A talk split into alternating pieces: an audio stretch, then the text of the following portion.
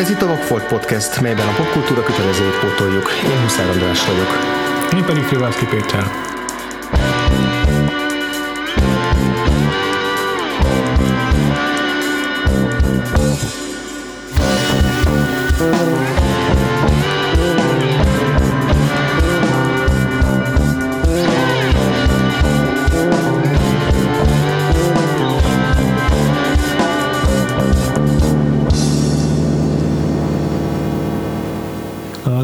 Ígéretünktől eltérően nem a Goodfellazzal, hanem a The King of Comedy című filmmel folytatjuk a Scorsese sorozatunkat. Ütemezési okokból átvariáltuk a blokkot, de bízunk benne, hogy hamarosan vendégül láthatjuk a műsorunkban Földi Gábort, azaz Fegát is. Addig is témák Scorsese egyik nagyobb buktája, amelyet az azóta klasszikussá vált dühöngő bika után készítette el Deniroval közösen. Minden adott volt az újabb közös sikerhez, de 1983 közönsége nem tudott mit kezdeni a film sajátos humorával, amely hatalmas fityiszt mutatott mindazoknak, akik újabb csontig hatoló drámát vártak az alkotópárostól. Gyorsan azért tekintsük át azt, hogy mi is történt a Mean Street óta eltelt nagyjából 10 évben. Uh-huh. A Mean Streetsnek az ilyen közepesen zajos sikere után következett az Alice Doesn't Live Here Anymore, ami egyből egy hatalmas áttörést jelentett Scorsese számára a karrierjében meghozta az első olyan filmet, amely Oscar jelölésekkel is együtt járt.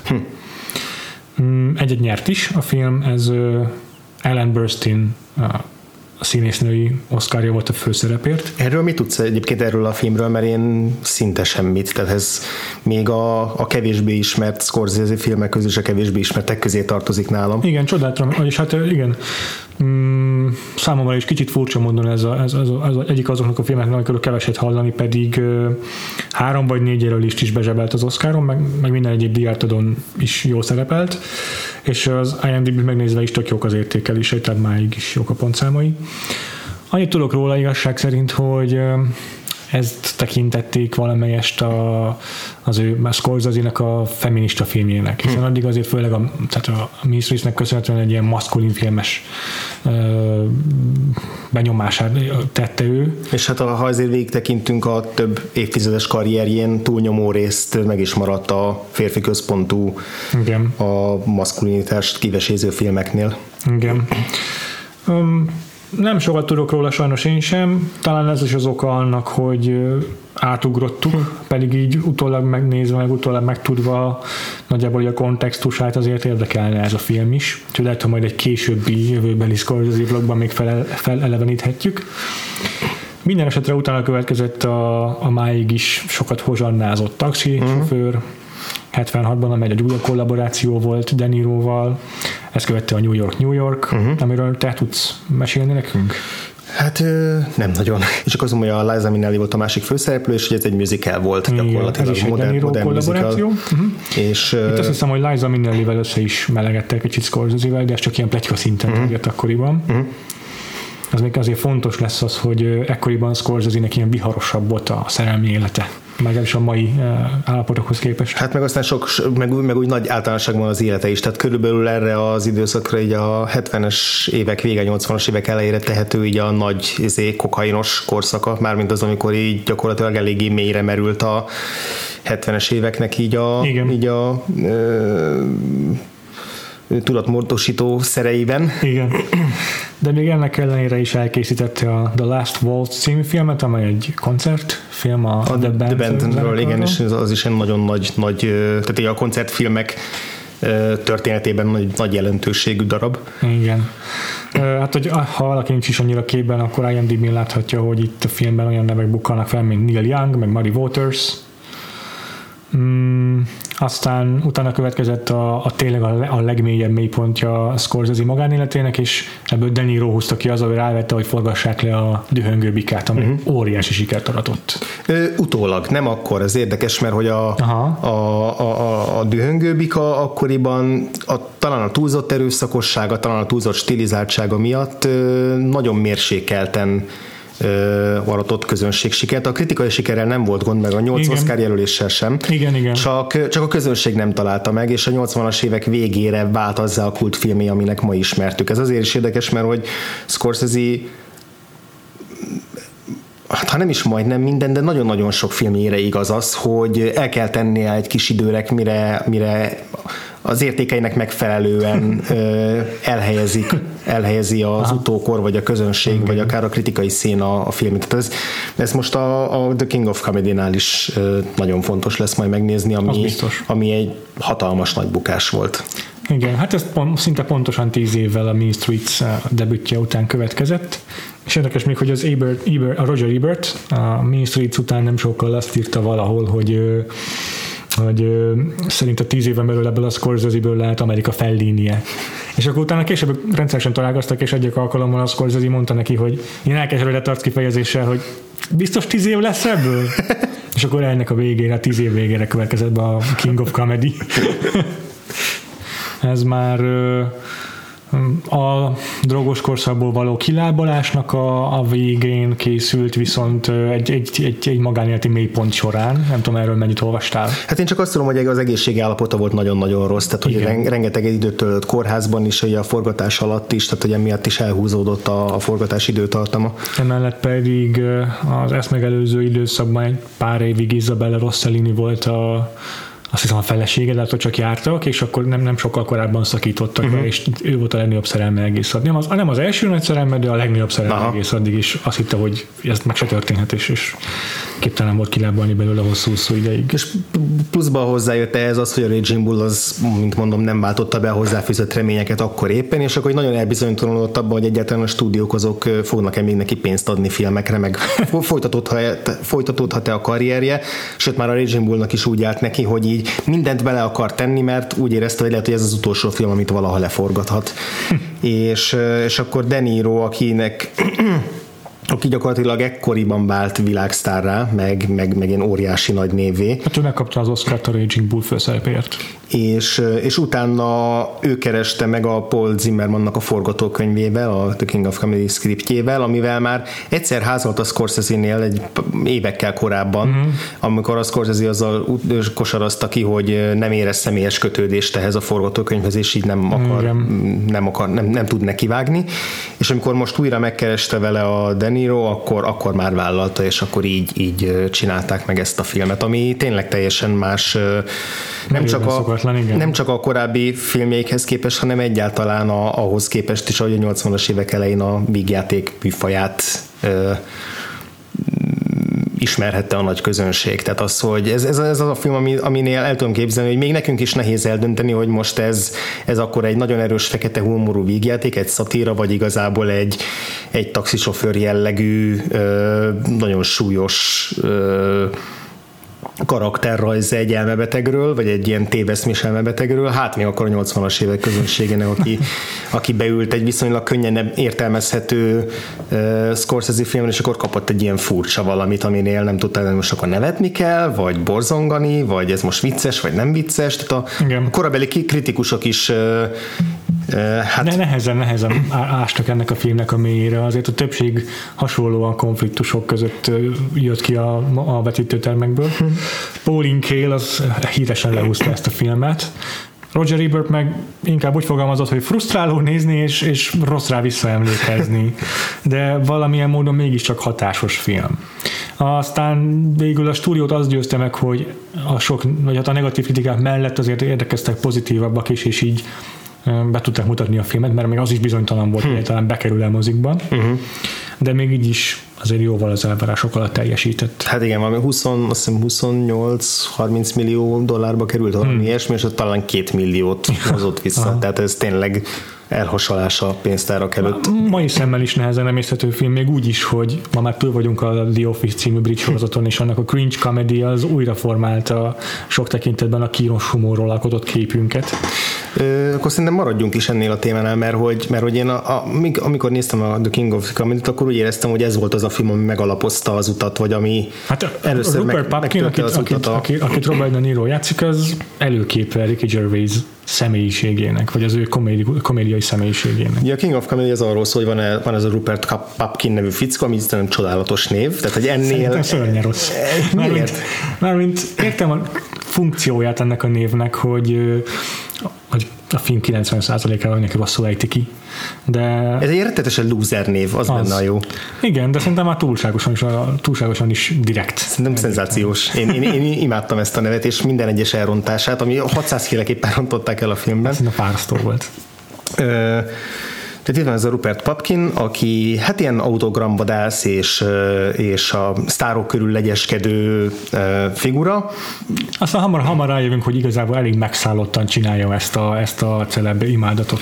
És különösen egy Jerry Langford nevű talk show műsorvezető Igen. áll az ő célkeresztjében. Akit egyébként Jerry Lewis a korszak egy nagy komikusa játszott. Ma, ma is él még, 91 mm. éves talán. Mm és, és hozzá akar bekerülni stand-up komikusként. Azt akarja elérni, hogy a műsorba bekerülhessen, és a film elején hát vagy a véletlenek sikeres együttállása, vagy egy előre kitervelt akció folyamán, ez nekem nem teljesen tiszta, hogy melyik volt, de lényeg az, hogy sikerül egy autóba kerülnie Jerryvel, és hát nem is sikerül meggyőzni arról, hogy fogadja őt, de, de az ő, ő szemében ez a, ez a beszélgetés ez megadja azt a lökést, ami, ami, ami hiányzott ahhoz, hogy a tettek mezeire lépjen, és ez egy olyan út lesz, amin elindítja ez a beszélgetés, amelynek a végén gyakorlatilag elrabolja és túlszul ejti Jerryt, és a váltság díjként kvázi kikövetel magának egy helyet a, az esti showban nem csak a tettek mezein indítja el ez az, ez az esemény Rupertet, hanem egyfajta ilyen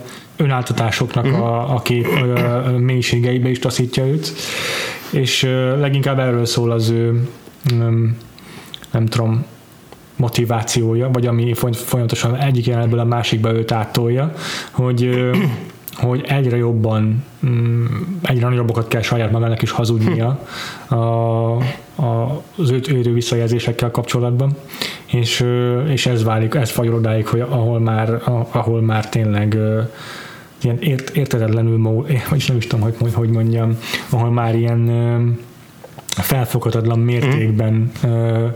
mértékű önáltatásnak az áldozatává válik. És hát ez az, amiben, amiben tényleg teljesen megfelel bármelyik office-nak, de főleg az angol office-nak, a David, David Brent karakterének, aki pontosan ugyanilyen teljesen torz szemüvegen keresztül szemlélte a világot, de leginkább saját magát. De említhetnénk a Curb Your enthusiasm vagy a Seinfeldet, vagy a Bojack Horseman-t, vagy gyakorlatilag bármelyik kínos humorra épülő mai vígjáték sorozatot, ami, ami, hát ha nem is egyértelműen vezethető idáig vissza, de, de a Rupert Papkin az megtalálható majdnem mindegyik ilyen figurába, és ezeknek a műsoroknak az alkotói interjúkban mondták is, tehát a Steven Merchant mondta is, hogy, ő, hogy ők részben azt a hasonló dolgokat akartak megvalósítani az Office-ban a, a, a kínos humornak az ilyen teljesen farccal való előadásában, mint amit Scorsese-ék csináltak a King of Comedy-ben. Azért szerintem vannak óriási különbségek a kettőjüknek a az eszközei között, vagy a, a megoldásaik között. Nem, tud, nem, nem, nem tudok egyszerűen fogást találni, a, a, nem tudom megfogalmazni, mi a különbség, de, a, de az Office féle humor az effektívebb míg Scorsese nagyon kerüli szerintem a, az, azt, hogy azonosulhassa a filmjével. Sokkal kegyetlenebb ez a film, és sokkal inkább, sokkal kevésbé megy rá arra, hogy nevetni tudjunk a szereplőkön, és ahogy a Scorsese Igen, rengeteg... megfoszt attól, attól az élménytől, hogy, hogy kielveszthessd azokat a reakciókat, mm. azokat a hatásokat, amiket az emberek kiváltanak egymásból. És sokkal kevesebb olyan konkrét ö, cute momentumot helyezel a filmben, ami nevetést válthat ki. Tehát, hogy én nevettem a filmen elég sokszor, de, de, de, nem, de egyik sem egy egyértelműen poénra vagy viccre kihegyezett jelenet. Tehát ebben a filmben nincsenek olyan jelenetek, ami alá be lehetne keverni egy konzervnevetést. Igen, és ami sokkal nehezebb megfogni. Igen, de azért az Office-ra is el lehet mondani azt, hogy nem lehet bekeverni, vagy nem kell bekeverni alá konzervnevetést.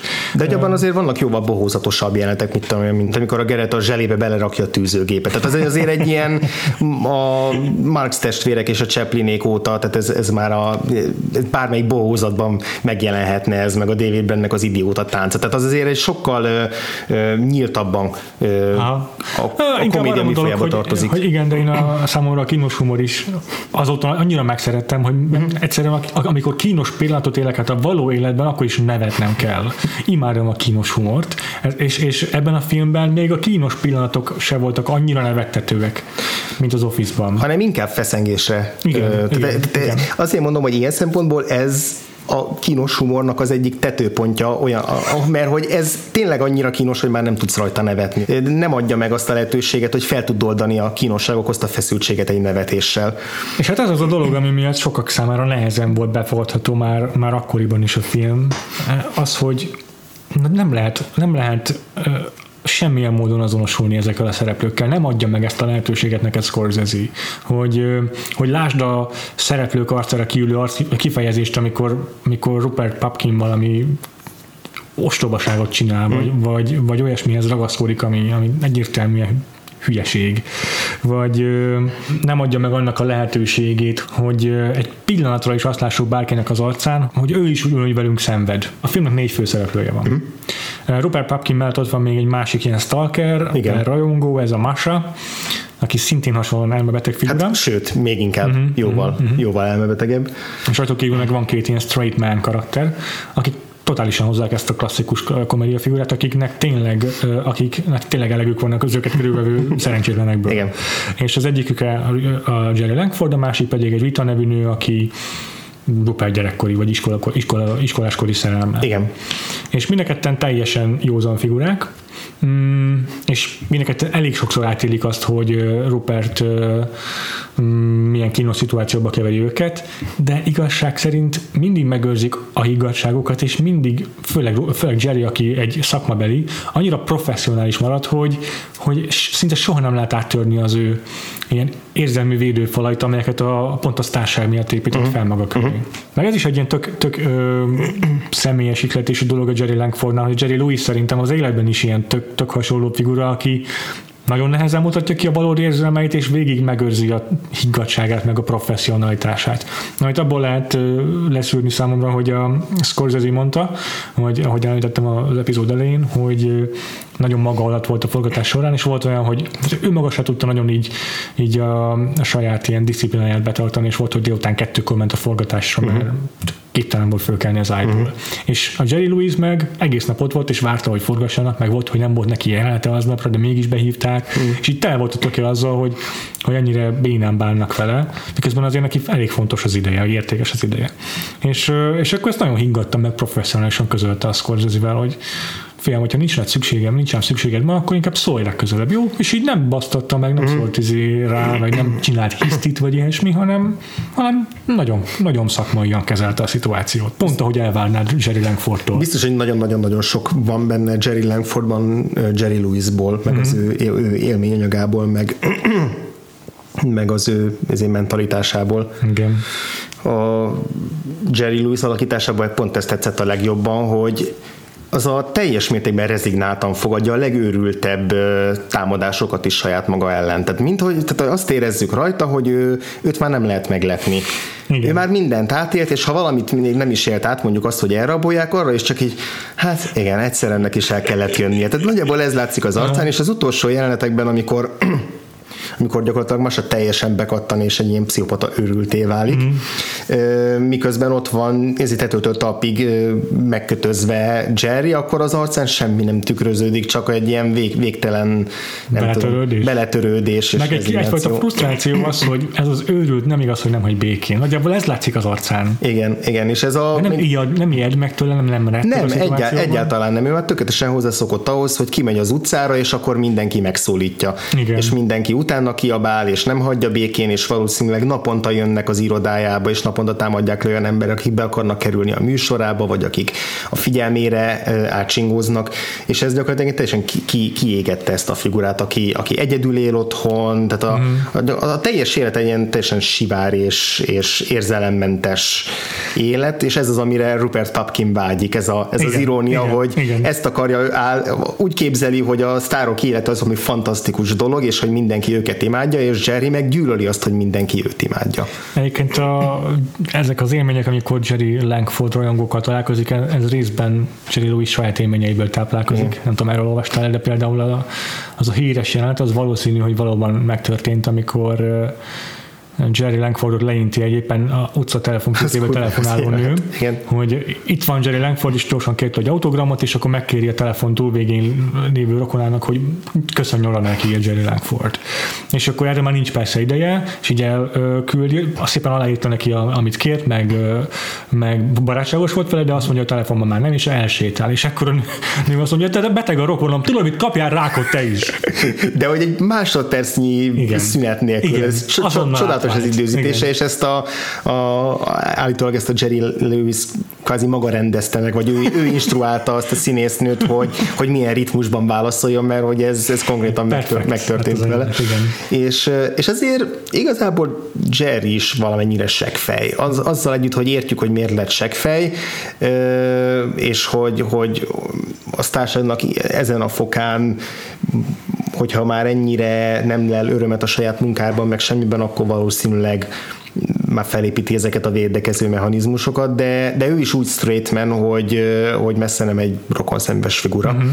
És hát a 80-as évek elején a, a társadalomnak ez a fogalma még, még csak kezdett kialakulni. Nem is a társágnak a fogalma, hanem a társág körüli kultusz? hisztéria és kultusz. Aha, Tehát, hogy azért korábban, mondjuk Hollywood aranykorában, vagy akár még a 60-as években is az volt, a, meg hogy a sztárok azok ilyen istenség, akiket földi halandó nem érhet el. Tehát akiket csillogás ez a legmenőbb klubokba lehet látni őket, de ott is igazából csak a többi hasonlóan elit ember pillanthatja meg őket, a, az átlag emberek azok akkor láthatják őket, amikor elmennek a moziba, vagy esetleg a bulvárlapok oldalain. És hogy volt egy ilyen nagyon-nagyon nagy elérhetetlenség hmm. a, a civilek és a sztárok között, és a sztárok rá is játszottak erre a glamourra, meg erre a, a csillogásra, tényleg a Audrey Hepburn-től a Gregory Pecken át bárkit említhetünk, különböző különböző karakterű színészek, de, de ez mindenkire igaz volt nagyjából. És akkor ez ilyen 70-es években ugye megtört, amikor kicsit ilyen naturalistább filmkészítésbe gyűrűzött Hollywoodba is. Ezt egyébként láthattuk is már egy korábbi filmünkben, pont az idei évadban. Hát a Postcards from the Edge is ebből, pont erről a két generációról szól, amiben a, a Debbie Reynolds karakter úgymond a, a klasszikus glamour korszak, hogy hívják a sztárja, és a, a Meryl Streep karaktere pedig a már a 70-es éveknek a sztárja. Ugye? Igen. És itt a 80-as években meg megkezdődött ez a, ez a megközelíthetőség, tehát az, hogy a hírességek köré már köréjük gyűlhettek a, a rajongók, akik között voltak ezek a stalkerek, meg ezek a veszélyes, veszélyesebb ö, ö, emberek is, tehát pont a 83-as bemutató előtt volt két eset, ami, ami eléggé aktuálisá tette ezt a filmet, azt nem tudom, ezek, ezek meg voltak-e? Az egyikről tudok, ami ugye Scorsese-hez közvetlenül kapcsolódik. Uh-huh. Ez az, hogy a taxi sofőr uh, volt az a film, amely uh, amely a Ronald Reagan-re támadó merénylőnek a megszállottságát okozta, és az ott az utolsó film, amit nézett, miatt rátámadott volna Ronald Reagan. És azért nem adott rá, hogy a Jodie Fosternek imponáljon ja, vele. igen, tényleg.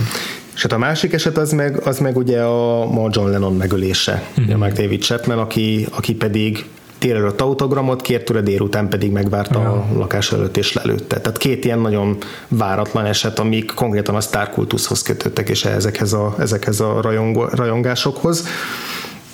Szóval ilyen szempontból is nem, nem csak a kínos ö, humorral operáló komédiáknak az előszeleként, hanem így az egész társág körüli őrületnek a, is egy kicsit előfutára volt ez a film, pontosabban előre prognosztizálta azt, hogy mi fog történni, és azt ugye ma, ma meg már az internet korában meg már olyan mértékben közel vannak hozzánk a sztárok, hogy ott vannak a Twitteren.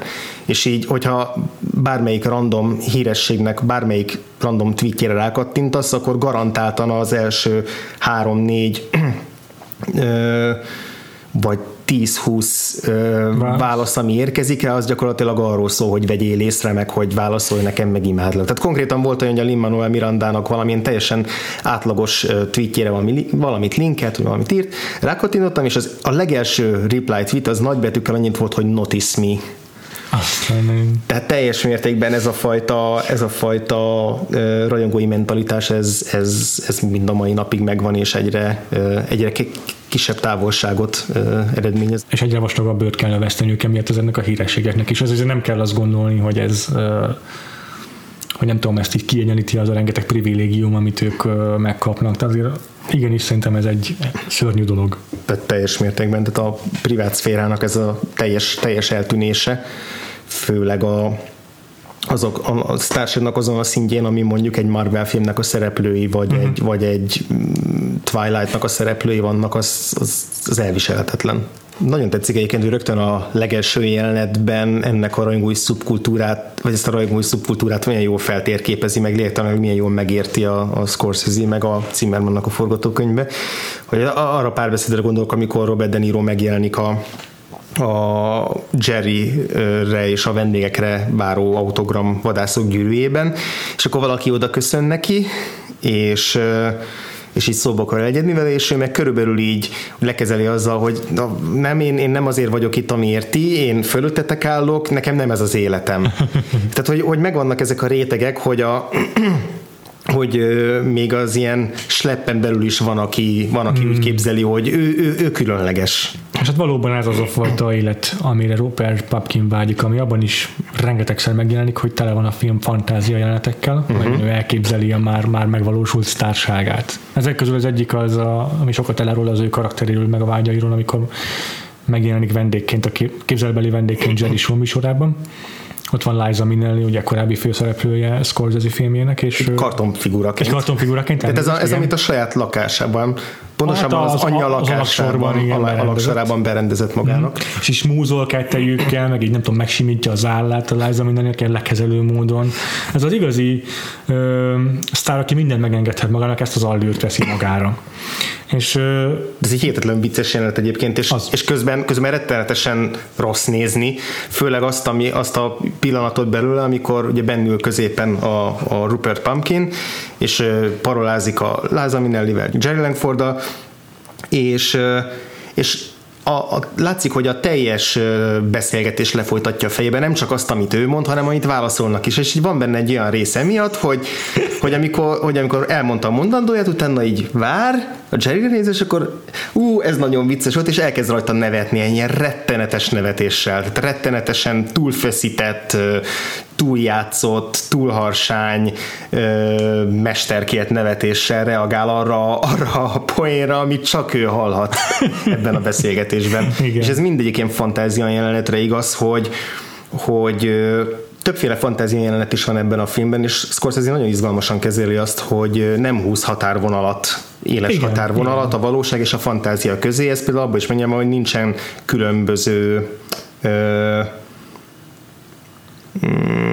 képi stílussal uh-huh. reprezentálva az, amikor fantázia járunk.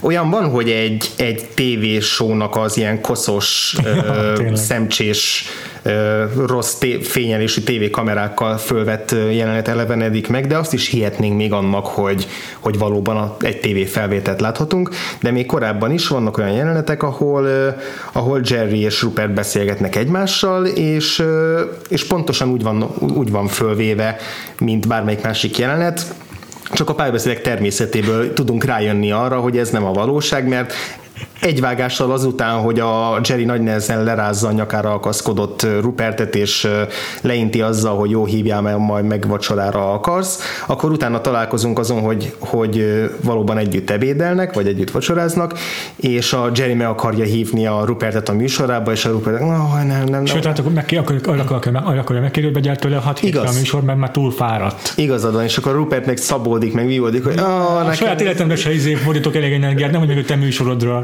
Meg itt bejönnek ezek a klasszikus ilyen Deniro manírók, amiket szeret bedobni, még ebben a szerepben is pedig ez aztán a legkevésbé Deniro szerep, hogy így, hogy így elismétli ugyanazt a mondatot kétszer-háromszor. Ezt hiszed, erre van idő, azt hiszed, erre van idő, meg ilyesmi, és, és így próbálja nyomatékosítani szavait, és én végig azt hittem, hogy itt tényleg ő már a King of Comedy, és tényleg befutott valahogyan, és akkor van az a momentum, amikor, amikor lebukunk, lebukik a jelenet, Igen. és így megszólal egy hang kívülről, pont amikor, mint amikor az álmodban egy valami uh-huh. külső hangot hallasz a valóságból beszűrődni, és akkor a Rupert egy elfordul, és azt annyit mond, hogy mam! És ott van az anyukája, akivel, fönt, akivel a felső szintről reszor neki, és elkezd vele kiabálni. Akit ugye a Martin Scorsese anyukája játszik, így a képen, képen kívül, és utána meg felváltva láthatjuk végig a jelenet, a, a, ahogy elképzeli, és ami a valóság. És a valóság az megint nagyon kínos és nagyon ijesztő, ahogy, ahogy, ahogy egyedül az az ijesztő benne, hogy nem csak elképzeli, hanem el is mondja az egészet. Tehát az, hogy ott van egyedül a, a, az alaksorában, és, és teljes átéléssel, abszolút szemeltatlan, ezerszer begyakorolva, uh-huh, ezt, már, ezt már 500-szor elmondta magának, előadja ezeket a, ezeket a fantázia jeleneteket. És ezek azok a jelenetek, amely az egyedüli jelenetek, amikor Rupert Papkinnak bármiféle kontrollja van a, a jelenet fölött, vagy a többi szereplő fölött, ami szerintem elképesztően szakatlan, meg merész húzás Robert De Niro-tól, aki egész eddig mindig egy nagyon karizmatikus alakot játszott a korábbi filmjén. Mire gondolsz ez, a, ez alatt a kontroll alatt? Arra gondolok, hogy ha megnézed mondjuk a későbbi jeleneteket, a lényegben bármelyik jelenetet, amelyben, amelyben ő valódi szereplőkkel interakcióba kerül, uh-huh. de legfőképp persze az, amikor bemegy a stúdióba, ahol egyfolytában időpontot próbál kérni a, a Jerry Langford asszisztensnőjétől, Igen. meg a portásnőtől, meg mit tudom én. Szóval ezekben a jelenetekben Rupert Papkin egyáltalán messze nem kommandírozza a jelenetet. Mindig van valaki, aki fölötte áll, aki erősebb, aki hatalmat képvisel fölötte, aki, aki, aki ledominálja őt. És ez baromira szokatlan egy, egy, egy ilyen kisugárzású színésztől, mint Robert De Niro. Ezzel én vitatkoznék egyébként azzal, hogy a jelenetekben Rupert Papkin mint karakter, tehát nem tudom, hogy most karakterként beszélsz róla, vagy színészileg. Um, mert hogy karakterként rengeteg ilyen szituációban pont, nekem pont az a meglepő a Rupert karakterében, és azért nehéz őt pontosan elhelyezni abba, hogy mennyire tévesz, és mennyire van tudatában annak, hogy mit csinál, és mennyire szociopata, és mennyire ártatlan vagy, vagy manipulatív, uh-huh. mert hogy rengeteg ilyen beszélgetésben sikerül úgy kanyarítani az alkudozás folyamatát, hogy a végén mégis ő jöjjön ki győztesen. Ilyen apróságokban, hogy amikor azt mondja neki az asszisztens, hogy átveszi a, a demo felvételét tartalmazó kazettát, és azt mondja, hát jó, akkor vagy holnap, vagy hétfőn előbb-utóbb majd meg tudjuk hallgatni, és majd, majd jelentkezünk. És akkor is ragaszkodik, és visszakérdez, hogy de akkor holnap mikor? És, vagy, és apróságokon, meg megfogalmazott kérdésekkel kiköveteli, azt mondják, hogy jó, holnap, akkor jöjjön, csak telefonáljon négy órakor. Igen, és igazából sikerül érvényesíteni az akaratát, annak ellenére, hogy teljesen vesztes helyzetből indul, és persze tudjuk, hogy hogy soha nem fogják behívni a műsorba, és hogy igazából le akarják rázni, de mégis sikerül elérni a ilyen apró lépésekkel, mintha közelebb jutna a céljához, ami persze nem így van valóságban. Azért, azért gondolom azt, hogy ennek ellenére nem ő, a, ő élvezi a kontrollt a jelenetben, mert ő, mert az összes többi karakter most ez alatt például ezt a Miss Longot értem, aki az asszisztens, aki többször felbukkan a filmben, és ő az egyedüli szereplő az egész filmben, aki, aki nem ismeri korábban a Rupertet, és mégis meg tudja jegyezni a nevét. nem rontja el a Pumpkint. Mert hogy mindenki más Pumpkinnak, meg Pipkinnek, meg minden hülyeségnek mondja a nevét. És, és nagyon professzionális ez a Miss Long. És nagyon racionális. Tehát, uh-huh. tehát teljesen sokkal többet tesz meg a Papkinért, mint, mint ami szakmai, mint ami a helyzetében elvárható lenne rajta tőle. Is az látszik, hogy Langfordhoz hasonlóan ugyanolyan sokat találkozott már hasonló idiótákkal, ezeket már rutinból lekezeli az ilyen fickókat, akik ragaszkodnak ahhoz, hogy találkozzanak a, a tévés sztárral, és, és mégis tényleg maximális tisztelettel, vagy legalábbis annak, az álcá, annak a hatásával hmm. kezeli mm, Papkint. Tehát igazából egy csomó mindenki szinte minden olyan pozitív válaszreakciót megad, amivel egy, egy normális ember tud, ö, elégedett lehetne. Tehát, hogyha Papkin nem lenne annyira téveszmés, úgy gondolna, hogy egy Jerryvel folytatott beszélgetés után neki már nem kell ezt a szamárlétrát megjárnia, hanem egyből a, a Jerryhez bemehet, és ő egyből a műsorba be fogja tenni, ö, akkor, akkor tulajdonképpen az, amit a, a Kriszti javasol neki, amit tanácsol neki, e, eleve az, hogy meghallgatta a kazettát, ez és már még konkrét tanácsokat, és még konkrét is, tanácsokat is adott neki, és, és amikor azt mondja neki, hogy, hogy, hogy komolyan mondom, hogy ha már felkészült és elment stand-up klubokba, és kicsit fejlesztett a műsor, akkor keresse meg őket, nyitottak lesznek. Én azt elhiszem neki, hogy tényleg komolyan gondolja, hogy nyitottak lesznek rá, mert meghallgatta a között, és látod benne valami minimális igen, igen, potenciált. Igen, igen, igen. Azt mondta is, hogy a timing tök jó, ami tök egyértelmű olyasmi, amit így, hogyha eleget figyeled a komikusokat, akikért rajongsz, akkor ezt eltanulod tőlük. Így van, igen. Csak az alapanyag nem, mert hogy nincs miből táplálkoznia. Igen, igen. És egyébként az, az, ezért gondolom azt, hogy hogy Papkin nem ennyire ügyes, meg ilyen sleazy, hogy, hogy uh-huh. megfelelő szavakat használ, és, és így mindenki, mindenképp ki tudja váltani az akaratát, hanem hanem egy süket karakter, aki nem hallja meg, hogy mondanak neki igazából. Uh-huh. És egyszerűen az, a többieknek előbb-utóbb elveszítik a türelmüket, és látszólag nem, ez nem látszik rajtuk, hogy elveszítik a türelmüket, mert mondom, túl professzionálisak hozzá, meg, meg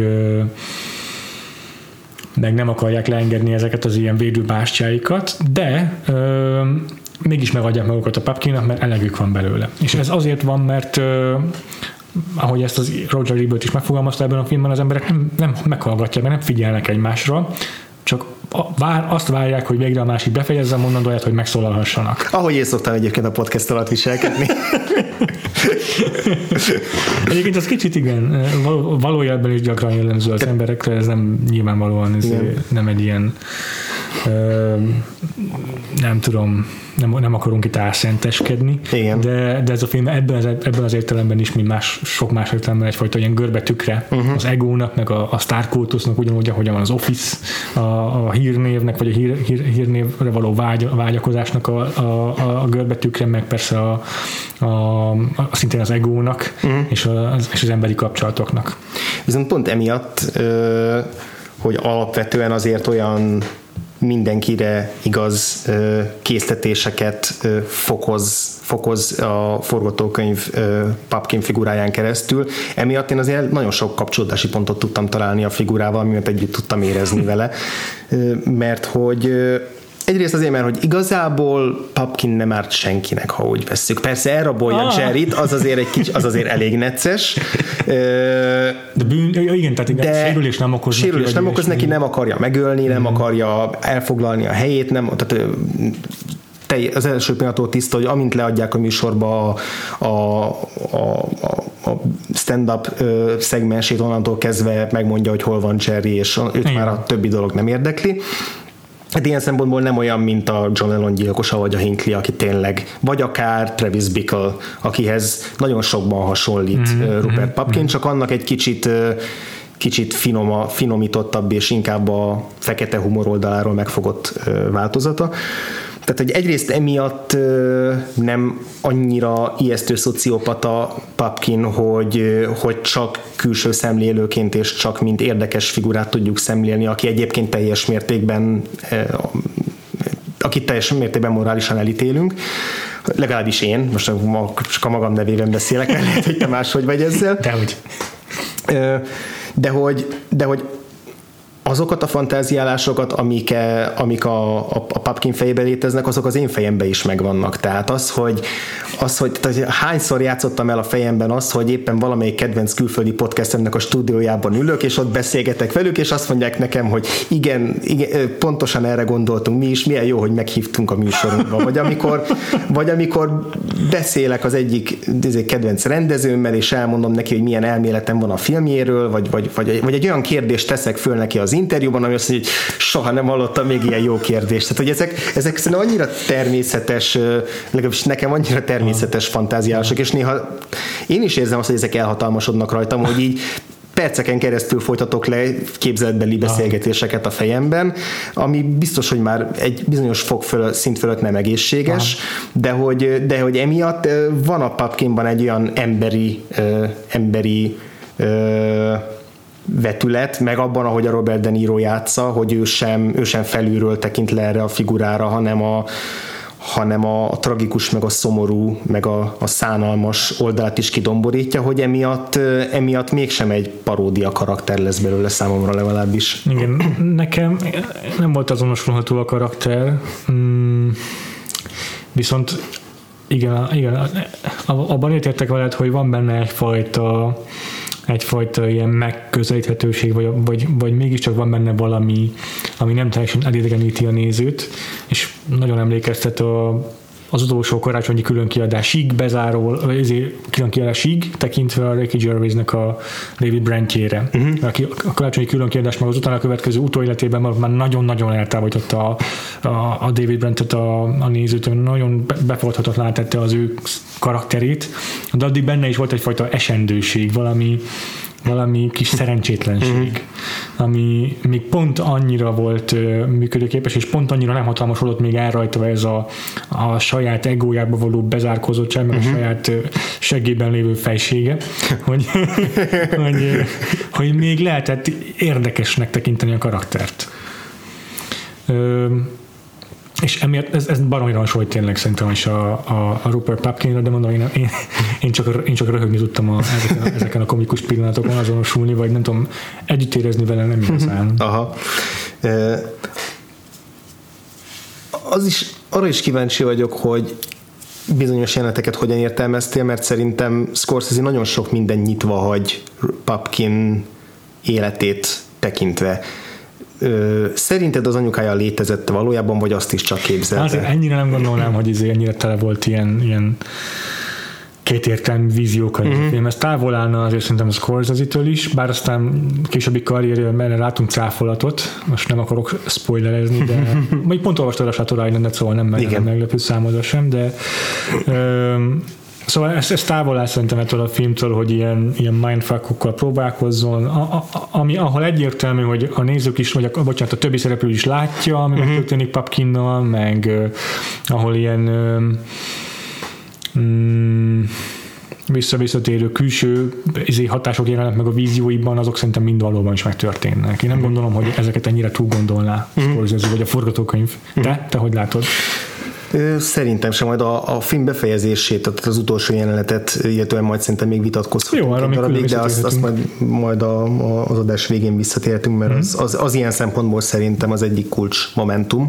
De abban egyébként egyetértek, hogy igen, hogy általában meg lehet állapítani azt, hogy, hogy mi a fantázia és, és mi a valóság, még hogyha az első pár percben egy-egy jelenet elején nem is mindig egyértelmű. Te már említetted ezt a, a a közös ebédelős jelenetüket, ahol egy darabig azt hitett, hogy tényleg már a, a jövőbe ugrottunk át, amikor, ja. amikor ő a komédia királya lett.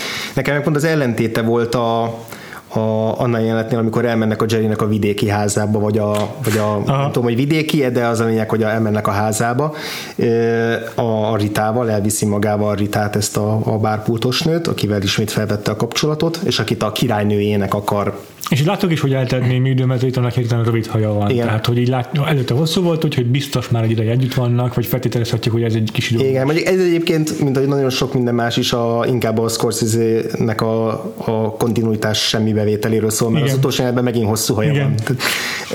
De valóban, valóban gondolhatnánk azt, hogy eltett egy csomó idő, és, és az egész annyira szürreális, és annyira eleve az, hogy Rita belement, eleve az, hogy itt vannak a házban, és csak így magától értetődően bemennek, hogy a körülbelül addig, amíg a, a, a kínai komornyik föl nem hívja a Jerry-t, egészen addig azt hittem, hogy ez megint egy fantázia jelenet. Én engem nem tudod megtéveszteni.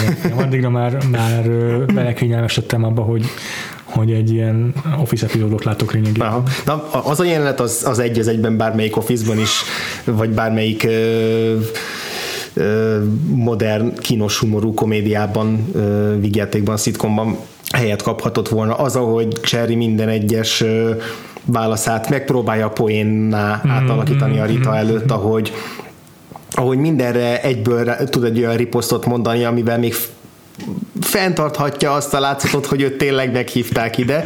És annyira sokáig kitartja ezt a feszültséget, hogy ez azért ebből feszültséget képes teremteni, hogy mikor lesz már az a pillanat, amikor valaki elszólja magát, hogy nem hiszi már el többet Rupertnek a, a kamujait. Igen. És persze eljön ez a pillanat, de tényleg hihetetlenül sokáig húzza.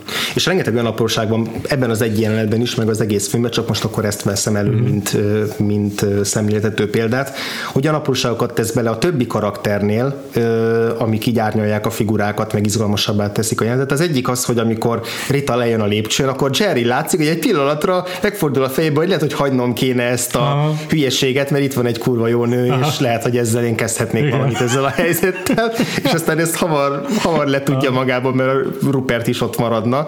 Illetve Ritánál, amikor, amikor egy, elégtételt, elégtételt vesz, és ellop valami csecsebecsét a, a, a Jerrynek az asztaláról. Igen. Azzal együtt, hogy közben a jelenetben nagyon szépen végig lehet követni, hogy uh, ahhoz képest, hogy meg se szólal szinte, de az arcán végig látszik, hogy hogyan uh, mm-hmm. döbben rá arra, hogy őt teljesen megvezették, és hogy kicsoda elképesztően megszégyenülésként éli meg ezt az egész helyzetet. Csak van egy ilyen kis fricska benne, hogy azért ha már, ha már ennyire kínos szituációnak lett kitéve, akkor valamit, ja. valamit visszahozzon belőle. Ja, ja.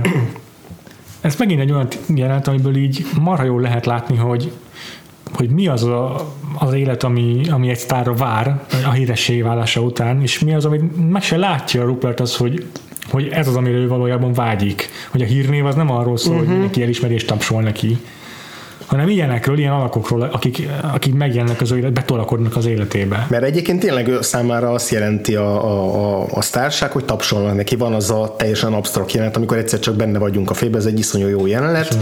Egy hatalmas fal előtt, amit a, egy nevető közönség kimerevített képe ö, alkot, elkezdi előadni a stand-up ö, szegmensét, és ahogy lassan mozog, távolodik tőle a kamera, és a hangsávot teljesen eluralja a nevetés és a taps, és nem is lehet hallani, hogy mit mond a, a Itt feltételezhetjük, hogy egyáltalán nem vicces, amiket mond. Igazán. Igen, és hogy nem is fontos neki az, hogy mm. mit mond, az a fontos, hogy, hogy hallja a visszajelzést, és, és ebben a pillanatban ott vagyunk benne a fejébe, hogy minden napját, meg minden téveszméjét így éli meg. De azt is olyan tökéletesen fényképezi a Scorsese, hogy ahogy távolodunk, megjelennek falak körülötte, és egy, rájunk, hogy egy tök kicsi kis szűk szobában Igen. van, és itt is izolálva van valójában a világtól, ami megint a fejében él. Csak. Igen, ez tök igaz. Igen meglepően visszafogott egyébként a rendezés a, a, a korábbi filméhez képest, tehát hogy teljesen más megközelítést Igen, alkalmaz. Erről ő is rengeteget beszélt ennek az okairól, meg, meg hogy miért döntött így. Erről tudsz így röviden mesélni a Hát hogy ez egy legfontosabb, ami biztos, hogy neked is azonnal szemet szúrt, hogy soha, szinte soha nem mozog a kamera. Most ebben a jelenetben egyébként pont mozgott, de ez, ez a, a kevésnek, amikor igen. És a Scorsese-nél meg azért nagyon fontos szerepe van annak, ezt mondtuk is az Mean Streets alatt is, hogy nagyon sokszor sima párbeszédjelenetek alatt is kicsit úsztatja a kamerát, kicsit közelebb viszi a szereplő arcához, enyhén zoomol, ilyesmi, mm.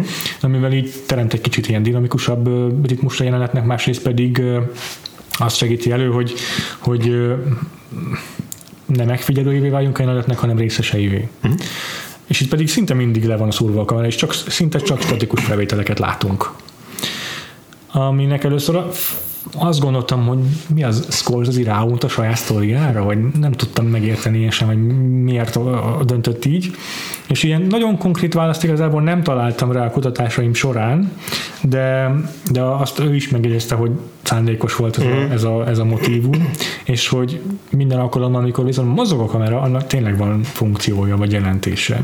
Én inkább arra gondolok most azon kívül, hogy nem akarom megcáfolni, amit a Scorsese mondott, de hogy de hogy nem akart felesleges stilizálásokkal rátelepedni a filmjére, mert hogy, mert hogy azzal, azzal egy kicsit talán enyhített volna azon a feszültségen, amit a jelenetek tartalmaznak. Akkor, akkor lehet, hogy egy kicsit oldottabban tudnánk nézni, Teljesen akkor dinamikusabb lenne, vagányabb lenne, picit, picit jobban sodorna minket, viszont így, hogy ennyire eltűnik a, a háttérben, így kényszerít minket arra, hogy megbírkozzunk ezeknek a figuráknak a nehéz igen, ezzel maximálisan egyetértek. A másik, ami szintén ezt segíti elő, az, hogy ö, nagyon kevés a close-up, tehát az arcra közelítés az nagyon ritka a filmben, és inkább ilyen ö, ö, féltestes, félközeliket mutat a szereplőkről, meg úgy, hogy két szereplőt egyszerre látunk a uh-huh. képben. Tehát távolabbról mutatja a szereplőit, aminek az a fontos hatása, hogy nem teszi őket azonosulhatóvá. Hiszen a close az a szerepe, hogy lássuk az arcán a reakciót, mert az tud azonosulni a néző. Hogy egészen közel hoz minket Igen. szó szerint hozzá. Igen. És ezek, ezek teljesen távol állnak a filmtől, és itt is azt a hatást éri el, amit ugye pont ö, elkerül a többi filmében, hogy muszáj figyelnünk, bámolnunk ezeket uh-huh. a szereplőket, és kényszerít arra, hogy végignézzük ezeket a kínos jeleneteket. Igen. És akkor ehhez kapcsolódik egy gondolatkísérletem, hogy én volt egy videó, amit megnéztem erről a filmről, és azt mondták, hogy ezt nem lehetne ma megcsinálni, de szerintem meg lehetne csinálni, és van is egy rendező, aki meg tudná csinálni, de nem akarom, hogy megcsinálja, csak képzeld el ezt a filmet egy David O. Russell feldolgozásban. Oh, ajaj. Hogy szerintem tökre meg el tudnám képzelni, hogy ő ezt a filmet meg akarná csinálni. Aha és pont azokkal a dinamikus, ilyen rendtető izgak, izgak a kamerákkal, meg ilyen over the top izé, színészi játékokkal együtt egy ilyen nagyon harsány film lehetne ebből, ami ugyanúgy rávilágítana a, az ilyen mm, sztárimádatnak, mm-hmm. meg, a, meg az egoizmusnak az árnyoldalaira, ugyanúgy kifigurázna ezeket a karaktereket, csak annyira ö, felszínesen. Nyilvánvalóan, és felszínesen tenni ugyanezt. Igen. igen, igen, fú, soha nem akarom látni azt a filmet. De egyébként én is eljátszottam ilyen gondolatkísérlettel, és én is találtam, találtam olyan opciót, ami, ahogy elkészült. Ne, nem ez a film, hanem ennek egy felhigítottabb változata, mert hogy, mert hogy egy ilyen Judd Apatow, vagy valahogy ahhoz köthető, tehát ahhoz a most, mostanra egyébként teljesen elterjedt, és gyakorlatilag Igen. már már egyeduralkodó a, nagy, a komolyabb hollywoodi végjátékok terén szerintem a Judd Apatow stílus, amit nem annyira szeretek, és ezért viszonylag kevés végjátékot szeretek, amerikai végjátékot, zárójelbe zárva, de hogy, de hogy abba, abba egyébként teljesen passzolna ez a történet, csak akkor az olyan nagyon Judd apatow lenne, sok ilyen kis improvizálással, meg, meg ilyen szétfolyós lenne, meg, meg, meg, meg kicsit, kicsit evidensebb lenne, de hogy felelevenítsem azt a, azt a szegmensemet, amit a, hát azt hiszem, hogy csak a Doctor Strange Love-ban lőttem el, nem emlékszem, hogy azóta volt amikor egy teljesen felesleges és szükségtelen reméket castingolok abból a filmből, amit éppen láttunk. Ajaj. egy nagyszerű, nagyszerű szegmens. Tehát én, én tökéletesen el tudnám képzelni ennek ezt a Judd Apatow-osított változatát a Zeg Galifianakisszal a főszerepben, tehát hogy ő lenne a Papkin, aki, mint mondtam, sokkal harsányabb lenne. Ahonnan eszembe jutott, vagy ahonnan elindult ez a gondot kísérlet az, hogy Aubrey Plaza lehetne a, a Masának a karakter, akiről mm. még nem beszéltünk, de szerintem mindjárt átérhetünk. Mm. És akkor meg már elrabolhatnak a Jimmy Kimmelt, mert hogy az ő műsorában amúgy is ugye megvan ez az elrablós, meddémonos, prenkes megoldás, és hogy, és hogy ő eléggé sótlan alak ahhoz, hogy... Nem tudnám, nem tudnám elképzelni, hogy komoly arccal. Viszont amikor mondta ez Zach Galifianak is, mm. akkor nekem az ugrott be, hogy Jerry Lewis játsz, Jerry Langfordot játszhatná Michael Keaton aki komikus, uh-huh. és már volt egy közös film egy Zach Galifianek a Birdman, uh-huh. és volt is hasonló energiájuk ott abban a filmben, hogy a, a, a, a Keaton volt az, aki nem bírta elviselni a Galifianek fasságait. És szerintem ő is tudná ezt a szerepet játszani. Uh-huh, uh-huh. Nekem jobban tetszik az én megoldásom. Annak az együtt, hogy Jimmy Kimmel kifejezetten nem szeretem, majd hogy lehet, hogy pont ezért. Vagy akkor David Letterman vissza kéne kicsit rángatni. Egyébként igen. Hiszen tökéletes lenne. David Letterman egyébként említeni akartam korábban is, mert ő például abszolút már azt az, azt az új irány, irányzatot indította el egy a késősi talkshowban is, ami nem ez a smúzolós, ilyen, ilyen jaj, de jó barátok vagyunk, de persze csak felszínesen. Igen, hanem egy sokkal, sokkal cinikusabb, sokkal szarkasztikusabb karaktert hozott, és, ugy, és ugyanakkor főleg a, amennyire én ismerem a, a pályájának az első korai szakaszában, ott, ott ő még abszolút belement ezekbe a, az antikomédia sketchekbe, tehát hogy ő, ő nem ez a savanyú vénember volt, mint, mint az elmúlt nem tudom 5-10 évben, hanem aki szemet a lagunja az egészet, hanem, hanem ő abszolút belement olyan szegmensekbe, amik így, amik így kicsit megbotránkoztatták a nézőket, meg amihez nem voltak szokva, és a, ugye a David Letterman első sója az 1982-ben indult. Tehát oh. igazából pont egy olyan korszakváltás a Johnny Carson után, akiről részben a Jerry-t mintázták, hogy hogy az megint ennek a hullámnak az egyik képviselője, tehát hogy itt, itt megint Érdekes. ilyen szempontból egyébként teljesen jó, jó, jó választás lenne ő is, mert hogy ő aztán tényleg, főleg a mostani brutális a nagy szakállával, hogyha valaki mondjuk őt azért rabolná el, hogy, mint a tortúrában a, a, az írót, hogy, hogy térjen vissza, hogyha ez lenne a célja, hogy a, a főszereplőnek, hogy térjen vissza a, a Letterman, ami persze már megint egy más film lenne, meg akkor Papkinnak teljesen más motivációt adtunk, mm-hmm. de mm-hmm. szerintem jobb is is, hogyha itt befejezzük ezt a borzalmas remake gyártást. Beszéljünk akkor inkább másáról, ha már itt szóba hoztad a film harmadik. Beszéljünk, mi a véleményedről, mert, mert ő azért eléggé határozottan megosztó karakter, és... Uh-huh. Hát engem is eléggé megosztó, mert a film első felében borzalmasan gyűlöltem, Aha. hogy mondom, ennyire nem lehet túljátszani egy ilyen szerepet, és a mimikájával, meg a gesztusaival is így elidegenített engem. De aztán a végére mm, valahogy meggyőzött a színésznő játéka. És és a film végére kifejezetten érdekesen találtam azt, hogy még egy új szint tudtak behozni ebbe a, ebbe a sztár kultusz vonulatba, azzal, hogy ő lényegében tényleg a, az a törölmetszett stalker, akitől rettegni kellene. Igen, igen. Tehát egy az egyben így voltam vele én is. Hmm. Pontosan ugyanez, ugyanez volt, és így visszatekintve, lehet, csak arról volt szó, hogy Sandra Bernard annyira nem megszokott ö, színészi játékot Igen. mutat, hogy egyszerűen hozzá kellett szokni ahhoz, hogy ő nem tud játszani ezt a figurát, hanem egyszerűen annyira, annyira elemi mindenféle szűrő nélkül hozza ezt az őrült karaktert, ami egyszerűen kényelmetlen. Ami azért tökéletes ebben a filmben, mert ahogy mondod, megint van egy olyan új színfolt, ami máshogy okoz kényelmetlenséget, mint a Rupert Papkinnak a, a, a az ilyen begyakorlott ugye? nyájas igen, figurája, igen. mert hogy a, a, a másában meg semmi begyakorlott nincsen, ő tényleg a, a, ami, amit gondol, azt azonnal kimondja. És, és ezt, is, ezt el is hangzik, hogy ő, hogy ő arra vágyik mióta, hogy végre kitarulkozhasson és megmutathassa a világnak a zabolátlan oldalát, amit eddig a terapeutája hogy óva intette tőle. Igen, és nekem egyrészt rettenetesen tetszik a, a Papkin és a Masa kapcsolata, tehát az a, az a van az a jelenet a film első felében, amikor az utcán vonulnak, és ugye a kamera követi őket, szemléltetőleg a, hát nem, ugye nem zárhatták le New Yorkot miattuk, tehát akik körülöttük vannak, azok mind valódi uh-huh. járókelők, és hogy egy ilyen iszonyatosan ö, hangos és zajos ö, veszekedést folytatnak le, amiben, amiben felhánytorgatnak régi sérelmeket, meg azt, hogy ki, ki mennyit segített a másiknak, és miért nem segít most abban, hogy elérje a célját, és hogy valójában melyikük áll melyikük fölött, és egyrészt borzasztóan szomorú és, és, és, és rossz nézni azt, hogy, hogy mennyire nincsenek tudatában annak, hogy mindenki őket mm, nézi, és, mm. hogy, és hogy, okay. hogy mennyire a saját buborékukban élnek mind a ketten. Másrészt pedig van benne valami, valami annyira megható mégiscsak, amikor, amikor arról mesélnek, hogy de én egyszer átadtam neked a helyet, átadtam neked a, a helyemet a Jerry mellett, hogy, egyszer, hogy, hogy, hogy közelebb lehessél hozzá, de én meg hoztam neked kávét, amikor vártál a sorban a valamelyik show műsorra. És ebből valami tök, tök szép barátság, egy nagyon bizarr és igen, groteszk, igen, de valahogy igen. mégiscsak egy szép barátság alakul ki, aminek aztán a teljes őrület lesz a vége, amikor együtt elrabolják a, elrabolják a Jerryt, és ott aztán már tényleg ott már vannak olyan abszolút komikus pillanatok, mint amikor a, a cue cardokról ö, olvastatja fel Jerryvel a telefonban a követeléseit, és mindent elcseszett bennük, mert fejjel lefelé van, meg, meg elrontotta, és nincs rajta semmi. Eleve nyelvtanilag teljesen értelmetlen.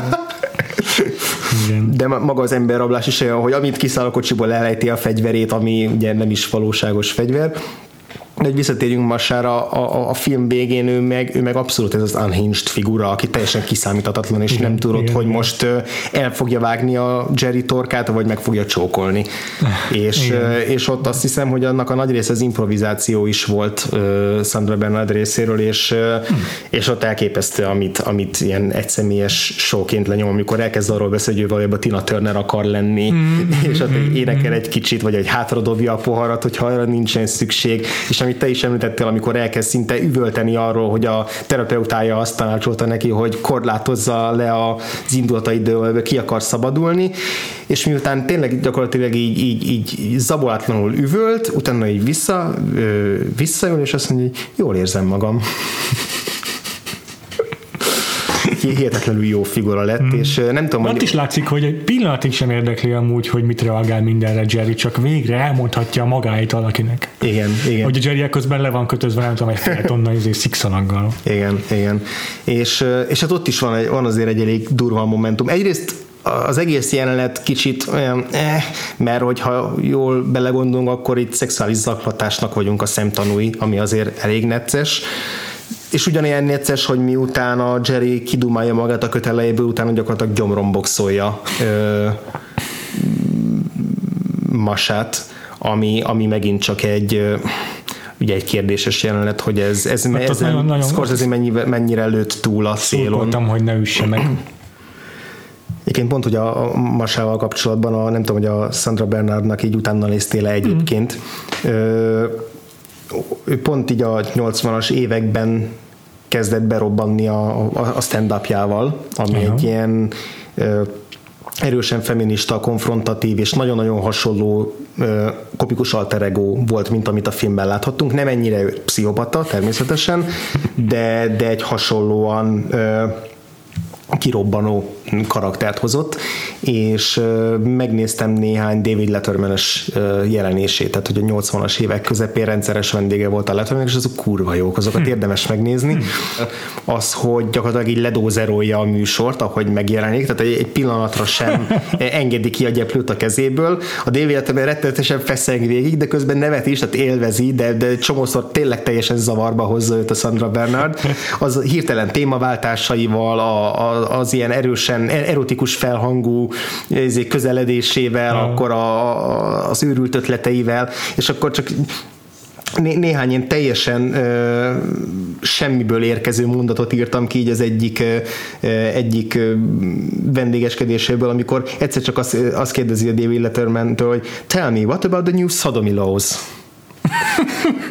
és erre nem tud válaszolni a David Letterman, majd pár perc múlva később csak egy, amikor valamire rá akarja venni a David Letterman, hogy így társuljon be mellé valami hülyeségre, akkor azzal próbálja győzködni, hogy pretend you are Sean Penn and slap me around.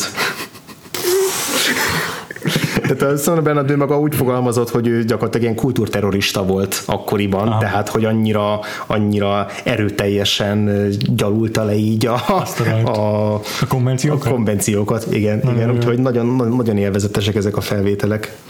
De hogy nekem én kifejezetten tetszett az, ahogy a női szereplőket felrajzolta a Scorsese még úgy is, hogy egyik se volt nagyon kiemelkedően fontos figura, és ahogy a bevezetőnkben mondtuk, a Scorsese filmjeknek viszonylag ritka az, hogy női főszereplője legyen, mm. sőt, majdnem, hogy teljesen, mm-hmm. tehát néhány filmre igaz ez. Mm-hmm. de igazából mindegyik karakterben van valami érdekes. A, a Christie-ben az, amit már mondtunk, hogy mennyire józanul és nyitottan viszonyul ehhez az őrült, az pedig már hanyadik lehetne ja. a sorban a, a massában ez a teljes zabolátlanság, meg amit a, amit a színész belevisz. A, a Ritában pedig pedig szintén az, hogy, hogy nem ismerjük meg a múltját, meg nem tudjuk meg, hogy ki ő, de közben mégiscsak megismerjük abból a pár pár jelenetből, amiben láthatjuk, uh-huh. hogy, ő, uh-huh. hogy ő milyen karakter. Benne is van egy kiábrándultság azzal, hogy a középiskolában még ő volt az egyik legnépszerűbb, és most már egy bárpultos, Igen. és hogy ő is rengeteg ilyen alakkal találhatja minden este szembe magát, mint amilyen a Rupert, és a színész is nagyon egyébként Diana Abbott. Aki jó pár évig, azt a nyolc évig volt Robert De Niro felesége. Uh-huh és akár a, a, abban a jelben, amiről már beszéltünk, amikor elmennek a Jerry házába, de akár az első éttermi randiuknál is, ami szinte egy rettenetesen az barom jó jelenet, és, és mindenképp is jó jelenet, azért is erre akartam kicsit kanyarítani a, a dolgot, Igen. de egyébként olyan apróságokban is, és aztán beszéltünk az éttermi jelenetről, hogy amikor leveszi a, a az egyik ruháját, akkor van egy tetoválása mm. a hátán, mm. ami azért nem annyira megszokott még így a 80-as évek elején, tehát hogy abból is látszik, hogy milyen jellegű karakter, de akkor beszéljünk arról az éttermi jelenetről még egy kicsit jó. külön, mert ez nekem is ilyen fénypontja volt a filmnek. Persze abban a jelenetben azért uh, inkább Rupert van a reflektorfény, róla, róla tudunk meg többet. Viszont a, a uh, Rita néma reakcióiból legalább annyi minden kiderül. Igen, igen. És akkor nem beszéltünk még a harmadik titkos karakterről. hihetetlen, az hihetetlen. És nem is értem, de nem is, nem is akarom érteni, hogy ez mi akart lenni. Ha nem, ha nem akkor lehet, hogy azért, mert nem tudtad, de kivártak egy jelenetet a filmből azzal kapcsolatban, oh. azt akkor elmesélem. Jó. Mindegy, a jelenetnek az a kontextusa, hogy elhívja Randira, a Ritát Rupert, és és itt próbálja lenyűgözni azzal, hogy ő milyen sztárokat ismer, kiktől van autogramja, és milyen, milyen aspirációi vannak a, a sztársággal kapcsolatban. Uh-huh. És mindeközben, miközben ilyen nagyon ügyetlen módon próbálja lenyűgözni a Ritát, hátul beül egy fickó a, az egyik ilyen boxba uh-huh. ebben a bárban. És így folyamatosan szemezni próbál Ritával, amiből Rupert semmit nem vesz észre, hiszen nem is Ritával, hanem saját magával van elfoglalva. Rita ugyanis néha vissza, viszonozza a tekintetét ennek a fickónak, tehát azért, azért szemez vele egy kicsit, és ebből semmit nem regisztrál Rupert. És akkor a végül a jelenet végén így a fickó, amikor már látja, hogy nem sokára asztalt bontanak, akkor ő hátra sétál telefonálni, uh-huh amiben elvileg van egy ilyen apró jelzés a felé, hogy jöjjön oda hozzá, hogyha tud. És akkor ez a jelenet valóban folytatódott volna azzal, hogy, hogy végül a randiznak ők. Tehát a, hmm. a Rita és az a fickó végül Aha. beszélni fognak és randiznak. Aha. Tehát elcsábította a Rupert mellőlőt, egy randi erejéig legalább, hmm. de ezt kivágták a filmben, úgy gondolta volna Scorsese, hogy talán más fok volt, nem tudom pontosan. Uh-huh. Hát ez érdekes, hogy, hogy akkor elvileg volt. Volt egy csattanója. Volt egy csattanója, nekem, nekem kifejezetten tetszik nekem így, is. hogy csak egy ilyen non sequitur valami, ami, ami ott van.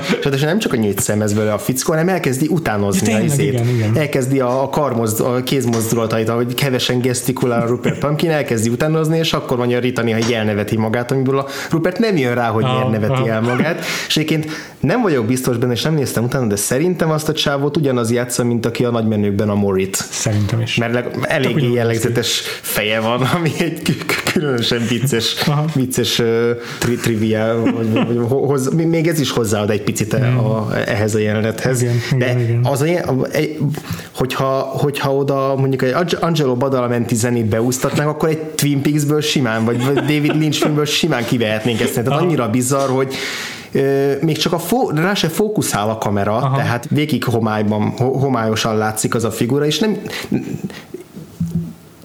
azt is tudom képzelni, valaki nem is veszi észre, tehát Igen, igen, hogy, hogyha igen. nézi a filmet. Igen. Bár eléggé szembetűnő, de, de annyira el van rejtve a sarokba, és aztán annyira nem kezd vele semmit a film így a kivágott jelenet miatt, hogy Igen. te, teljesen, teljesen bizarr, ö, bizarr eleme. Meg azért nem csak ez a, ez a az aspektusa van Rupert karakterének, hogy soha nem veszi magát észre, meg a rajta kívül állókat észre, hanem van benne egy jó adag ö, keserűség is, amit nagyon furcsa módon tükröz ez a, ez a karakter és a film is. Ezt az alatt, a, az alatt azt értem, hogy van egy jelenet a filmben, amikor amikor elképzeli, hogy vendégül látják már sztárként, sztárként a showműsorban, a Jerry Langfordnál, és És hagyján, a, a, rendeznek nekik egy esküvőt a, a Ritával. igen, igen, igen, és akkor az a, igen, az, az a különleges, és, ö, nem tudom, ajándék a Langfordnak, a barátjának, hogy Aha. meghívja Ritát, és akkor egyből össze is esketi őket, ahol így elmondja, hogy ja, amúgy én nem csak műsorvezető vagyok, hanem még celebrálok is szertartásokat. Nem, nem, azt a izé, me- meghívja a régi iskolai igazgatóját, az nagyon fontos. Tényleg, tényleg, az Ő, ő a sztár vendég, a régi iskola igazgatója, És és, nem is tudjuk hova tenni, mit keres itt az iskola igazgató, akiről eddig nem is hallottunk. igen, és aztán kiderül, hogy, mi, hogy mit Igen. keres a fantáziájába. És akkor elkezdődik a szertartás, ahol összeadják Ritát és Papkint, és akkor itt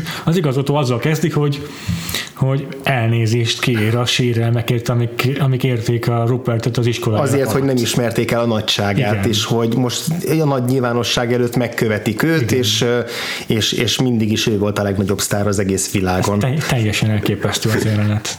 De azért a végén nem csak, nem csak, ilyen, nem csak ilyen képzeletbeli visszaigazolásokban részesül Rupert, hanem, hanem úgy néz ki, hogy hogy valóban be, be- bekövetkezik, amire vágyott.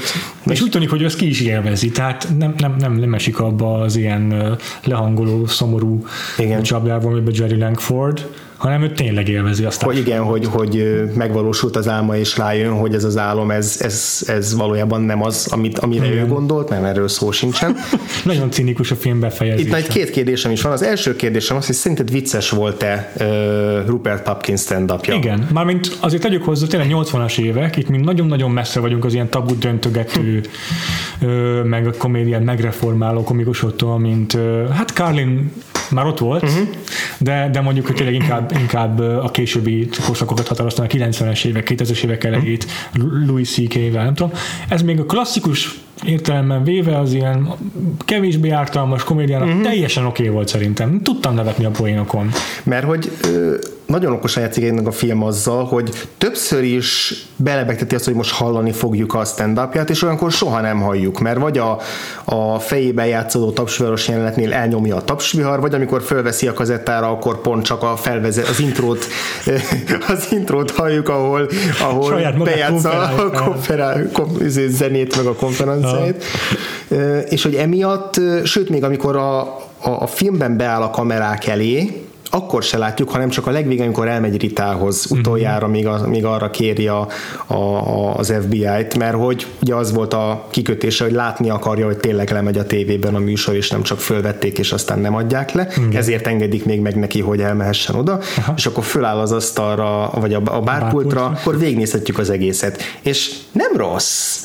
Tehát igazából tényleg nem rossz, nem korszakalkotó, elég gyengécskén indul, de egyébként pontosan igaz rá az, amit a Kriszti mondott, hogy a timingja az nagyon jó, az elő, vannak benne jó ötletek, de még dolgozni kéne az anyagon. De hogy voltak benne jó poénok, amikor a... Nekem az jutott róla eszembe, hogy az olyan, mint a futottak még a Soder klubban. Aha. Azok a komikusok, akikre nem emlékszünk meg ilyen, ja igen, mesél a hülye sztoriolja meg, hogy ő milyen béne volt a középiskolában, meg az anyukájáról. Uh-huh. Ezek tényleg azok a poénok, amiket így először megír egy kezdő komikus. Igen, de hogy, de hogy ahogy halad előre egyébként ez a, ez a, a szegmense, úgy azért egyre közelebb kerül ahhoz a fajta ilyen nagyon személyes élményanyagból táplálkozó komorabb stand-upokhoz, mint amilyen mondjuk akár Louis C.K., mert amikor mm.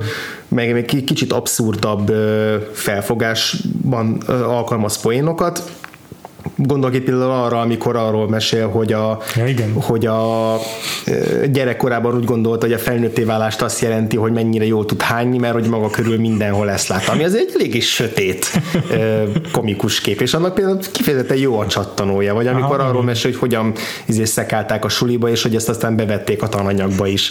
Tehát, hogy megint csak ezek nem fergetegesen jó poénok, de többször felnevettem alattuk. Igen, én is persze. És, és aztán a végén meg eljut odáig, hogy gyakorlatilag már nem poénokat mond, hanem a valóságot mondja el. Azt, azt hogy is tényleg fogjulejtette Jerry Langfordot, és most nehogy azt higgyék, hogy ezért csak ezt a poénkedvél mondja, hanem majd holnap megtudják a hírekből, hogy tényleg így volt. Igen, és ezen meg csak azért nevet mindenki, mert nem tudja, hogy ez valóban megtörtént, és egyébként olyan ritmusa van ezeknek a e, e, mondatoknak is, mint hogyha poénok lennének, meg olyan felépítése. Té- mondom, tényleg el tudnám képzelni a Fábli és, és volt tíz évvel ezelőtt, hogy a komikus ezzel fejezi be a szettjét. Igen, igen, igen. Szóval ilyen, ilyen, ilyen fura átmenet, hogy, hogy és rengeteg véleményt olvastam és van, aki azt mondja, hogy szinte borzalmas volt, és egy ilyen, ilyen kifejezetten ki, rossz, olcsó poénforrásokat alkalmaz, van, aki azt mondja, hogy szinte kifejezetten jó volt. A többség azért azt, hogy nem rossz, de nem is igazán jó. A... Nézd, szerintem nagyon egyszerű. Ezt a forgatókönyvet az író, um, Zimmerman. Igen, Zimmerman nem, ő nem stand-up komikus, mm. biztos, hogy van humorérzéke, hiszen ez egy komikus film. Megírta a saját tehetségének megfelelően olyanra, mm. hogy tudja, Aha. hogy ennek viccesnek kell lennie. Nem lesz korszakalkotó, hiszen akkor ő stand-up komikusként lehet, hogy nagyobb karriert futott volna be. Ja, igen. De, de ezt viccesnek szánta, és biztos dolgozott rajta, hogy azért ne legyen kurva vicces se, de hanem, hanem azért működjön. Igen. Igen, mert hogy alapvetően, tehát ez, ez nem egy ez a legjobb megoldás, amit találhattak rá, mert az is sokkal egyszerűbb befejezés lett volna, hogyha borzalmasan rossz. és mondjuk, akkor amit csinálnak az Office-ban a Feszengelünk, igen, meg az is, hogyha hirtelen kiderül, hogy tényleg zseniális. Hát ez a, ez a tökéletes verzió, és még ez is egy csomó kérdést felvet, mert ugye az anyjával él otthon együtt, és akkor korábban kérdeztem, hogy vajon tényleg létezik-e, azt ugye elméletileg az támaszthatná alá, hogy itt a stand meg úgy beszél az anyjáról, mint aki már kilenc éve halott. Ami persze hát, ugye komikus komikus sztori, meg, igen, meg igen, belefér a dolog, de innentől meg, ja, meg, meg akkor megint benne van az, hogy mennyire valóban személyes élményekből táplálkozik. Ha ez nem igaz, akkor a, az igaz-e, hogy az anya alkoholista volt, meg az apja verte, meg, meg, meg hol nőtt föl, lehet, hogy az egészből semmi nem igaz, lehet, hogy az egész csak egy kitaláció. Mm-hmm. És akkor jön a második kérdésem, Aha. az utolsó jelenet. Aha. Az valóság vagy fantázia? Persze, hogy az. Hiszen ez egy nagyon cinikus lezárás ennek a filmnek. Teljesen egyértelmű számomra, hogy az mind valóság és Igen? történt. Igen. Szerintem meg fantázia. És mind a két verzió nagyon tetszik. Szerintem, de, de, de basszus, együtt néztük meg a Wolf of Wall Street-et, ez ugyanaz a befejezés, tudom, mint a Wolf of Wall Street. Tudom, meg, meg ugyanaz a befejezés, mint a taxisofőré egyébként. Aha. Bár én már én, én a taxisofőr végén is először azt hittem, hogy az fantázia, miután ö, szarrá lőtték, hogy utána azután a jelenet az, az, na tessék. Pedig arról mindenki azt mondja, hogy nem az ah. valóság, és hülye az, aki azt gondolja, hogy, izé, hogy az, az csak a halála után egy ilyen elkép. De, én is azt hittem, hogy az annyira valószínűtlen, hogy mindenki ünnepelje a Travis Bickle-t ezután a dolog, ezután a uh-huh. gyilkosság hadjárat után, uh-huh. és, hogy, és hogy egy ilyen happy end legyen a karakterének, hogy ez csak olyasmi lehet, amit az ő fejébe lejátszik haldoklás közben. Uh-huh. Ugyanígy, ugyanígy itt is itt is én inkább a felé hajlok, hogy, hogy ez csak az a fantázia, amiközben ül a börtönben, vagy viszik a börtönbe, ezt pörgeti le a fejébe, hogy ő a világ legnagyobb sztárja lett, de mondom, az is nagyon tetszik, hogy ha az az igaz, hogy ez a valóság, mert akkor meg vércinikus a, a tanulsága. Igen.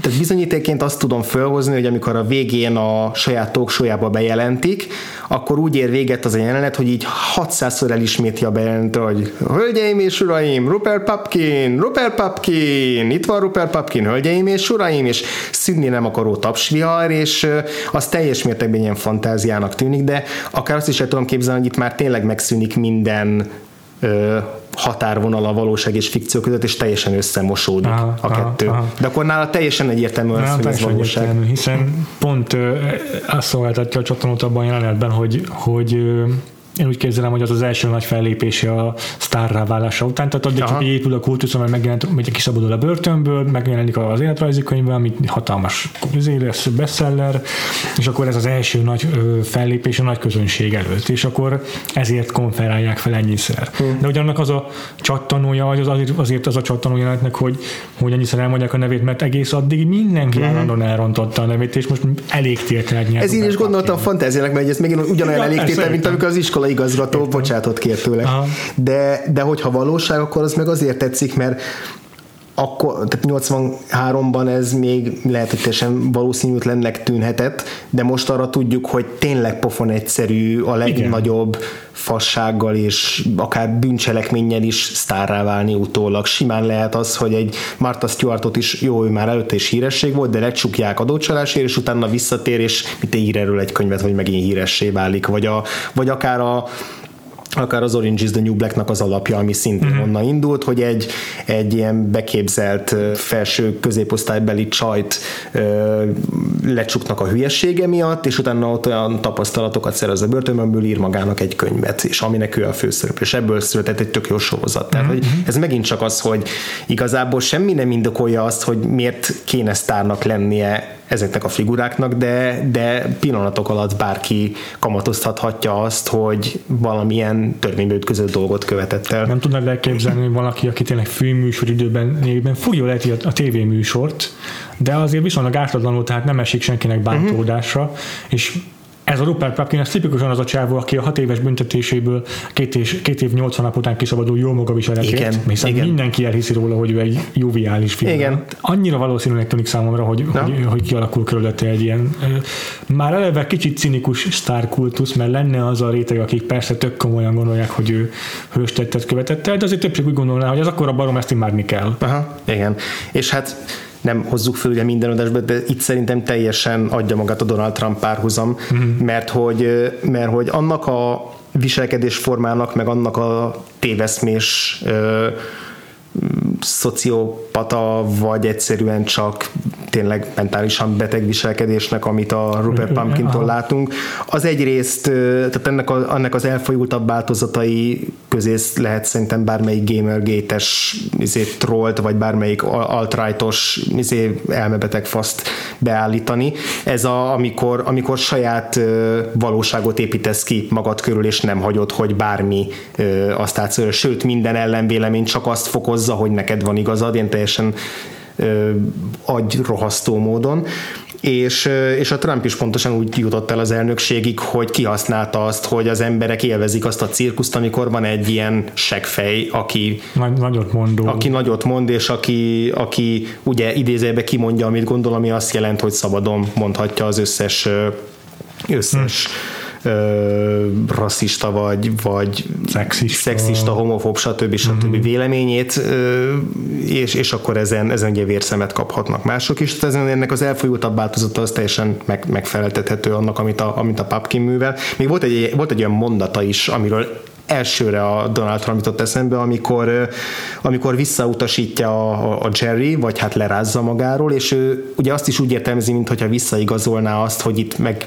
egy barátság szövődött köztük, és akkor valaki, mint én kérdezi tőle, vagy valakinek mondja, hogy a Jerry a barátja, és akkor van egy ilyen mondat, hogy he's a very, very nice guy and we had a terrific meeting. És ez pontosan ugyanaz a szóhasználat, amit a Donald Trump bármelyik tweetjében láthatunk. Tehát ilyen szempontból meg tényleg nehéz megbarátkozni a Rupert Pumpkinnal, mert látjuk benne ezeknek, a, ezeknek az előképét is. Uh-huh. Hát ugye a film utolsó mondata is nem azt mondom, hogy igazolja azt, hogy mindez valóság, de igazolja ennek a jelenetnek a cinizmusát azzal, hogy hogy Rupert elmondja a közönség előtt, hogy hát de mégiscsak értető a döntésem, vagy értető volt a cselekedetem, hogy elraboltam a tévéműsort, mert az az élet filozófiám, hogy angolul mondom inkább, hogy it's better to be king for a night uh, vagy King of the Night, then uh, be schmuck for a lifetime. Igen, ugye ezzel zárja le a stand igen, igen, és ez a vége is a filmnek az utolsó sora. Szerintem tök jó furcsa megfordítás annak, amit a Mean street kapcsolatban hm. mondtam, ahol megtentem az első sor volt a filmből az, ami meghatározta az egésznek a mondani valóját. Itt meg az utolsó sor így új, már kicsit más képbe helyezi, vagy újra képbe helyezi az egész filmet.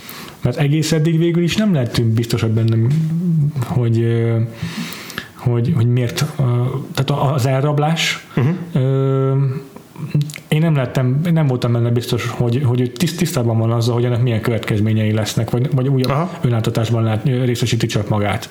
És hogy tisztában van-e azzal, hogy most le fogják csukni, az FBI asok nem csak hülyéskednek vele, hanem tényleg egy bűnügy lesz. Uh-huh.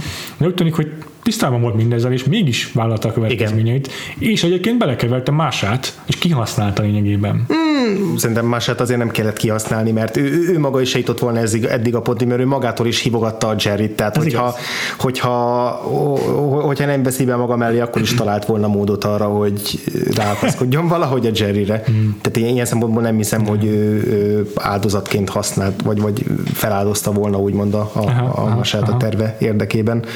Hmm. Ez inkább ilyen, ilyen nagyon furcsa partneri kapcsolat volt így a kettejük között. Végezetül szerintem azért egy kicsit így ha nem is nagy szokásunk, de valamiféle verdiktet mondjuk már el a filmről, mert szerintem nagyon nehéz megfogni. Uh-huh. Neked összességében tetszett inkább, vagy hogy, hogy ítéled meg ezt a filmet? Én nekem nagyon tetszett. Tehát mm. nekem nagyon-nagyon tetszett, és van egy olyan érzésem, hogy ha ezt újra fogom nézni, akkor csak jobban fog majd tetszeni. Érdekes mondan a végére állt össze, azt hiszem a, Igen. a, a, a diszolvos, vagy ex-diszolvos Keith Phipps írta a Letterboxdos mm. kritikájában, vagy egy kis véleményében, hogy annak idején ő úgy gondolta, hogy ez egy ilyen B-kategóriás Scorsese film, nem a legjobbak közé való, de azért, de azért korrekt, és hogy a mostani újranézésénél annál a, a, a stand-up jelenetnél, tehát a végén, amikor, meg, amikor látjuk a stand-up jelenetet, akkor állt össze hogy ez egy remek mű. És vagy én is hasonlóan éreztem, hogy egész addig néha bizonytalan voltam, az elején sok mindenben nehezen tudtam, vagy, vagy nem volt egyszerű ráhangolódni arra, hogy Igen. pontosan mit akarnak a, a színészek, miért választottak olyan játékstílust, amit alkalmaztak, Aha. a Scorsese pontosan mit akar ezzel a filmmel, poénra veszi-e vagy sem, és a végére valahogy összeállt az egész azzal, hogy, hogy ebbe tényleg benne van a fekete humor is, de benne van a tragikum, de a kínosság és a, a dráma, tehát vagy, valahogy mindent meg tudott egyszerre fogni benne, és ettől nekem rettetesen, rettetesen gazdag, gazdag film lett. Hmm. Nem tudom, hogy te végül hogyan, hogyan hogyan értelmezted magadban ezt a filmet? hogyan helyezted el, inkább úgy fogalmazok. Én is hasonló, igazából pontosan ugyanezen a, az, az úton mentem végig a filmnézések közben, hogy nem tudtam megítélni, hogy most ezeket a rendezői döntéseket Scorsese azért hozza, mert ez a vélemény a komédiáról, vagy tényleg igazából nem érni vele magát annyira a forgatókönyvben, mint mondjuk a, a, a dühöngő bikánál. Uh-huh. Tehát nem, nehéz volt fogást találni a filmen, amit szerintem nem csak számomra volt nehéz, hanem tényleg az alkotók számára is, és, és még a film végével együtt is, amit tényleg számomra is helyre tette az összes korábbi jelenetet, az együtt is azt gondolom, hogy ez inkább a forgatókönyv erőssége. Uh-huh sem mint a Scorsese rendezéséé. És azért mondom ezt, mert nekem már tényleg megvan az a plusz 35 évnyi nem tudom, nyilvánvalóan nem teljes körül, de azért valamennyire átfogó képem a komédia alakulásáról, és tudom azt, hogy a cringe comedy milyen tovább, továbbhajtásai lesznek. Uh-huh. És hogy teljesen más módon, meg sokkal effektívebben lehetett volna a cringe-et kidomborítani ebben a filmben, ezt a kínos humort. És egyébként Scorsese maga is valami későbbi interjúban, amikor visszatekintett erre a filmre, akkor azt mondta, hogy hogy nem volt annyira biztos abban, hogy ezt hogy is kéne megcsinálni, és igazából sem biztos benne, hogy érti a dolgát. Ez mm. persze ilyen kicsit ilyen álszerényen hm. mondja valószínűleg, de hogy így mindig van benne egyfajta ilyen bizonytalansága a saját szakmájával kapcsolatban. És azt gondolom, hogy ezt azért, ha nem is az, és azt gondolom, hogy ez azért valamennyire tetten is érhető a filmben. Mm. Ez inkább egy kísérlet, ez egy kísérlet volt a számára, sem mint egy ilyen nagyon határozott vízió, hogy most ebből egy baromi erős, mindent kiforgató és mindenkit meglepő szatírát fogok rendezni, hanem inkább így próbált ő is menet közben ráérezni erre a műfajra, ami, ami ő maga sem talált annyira fogást talán. Mm. Én egyébként úgy érzem, hogy a, az, hogy nem azokat az eszközöket, vagy nem, nem az használja az összes olyan eszközt, mint a későbbi cringe komedik, az nekem inkább pont, pont e, erénye a filmnek olyan szempontból, hogy, hogy nem csak egy előfutár, hanem, hanem még sokkal merészebb, mint a későbbi kínos, humoros végjátékok, mert, hmm. hogy, mert hogy még szabálytalanabb, és még még kevésbé leplezi el a, a Rupert Pupkin figurájának és az egész világnak az ilyen nagyon sötét oldalát. Ez igaz, ez igaz, hiszen azért a, a, a cringe comedy már tényleg annyira effektív, hogy, hogy önfeledten tudsz nevetni ma már rajta. Mármint, hogyha nem idegen számodra annyira ja. a kínos humor, hogy egyáltalán nem ja, tudod ja, ja.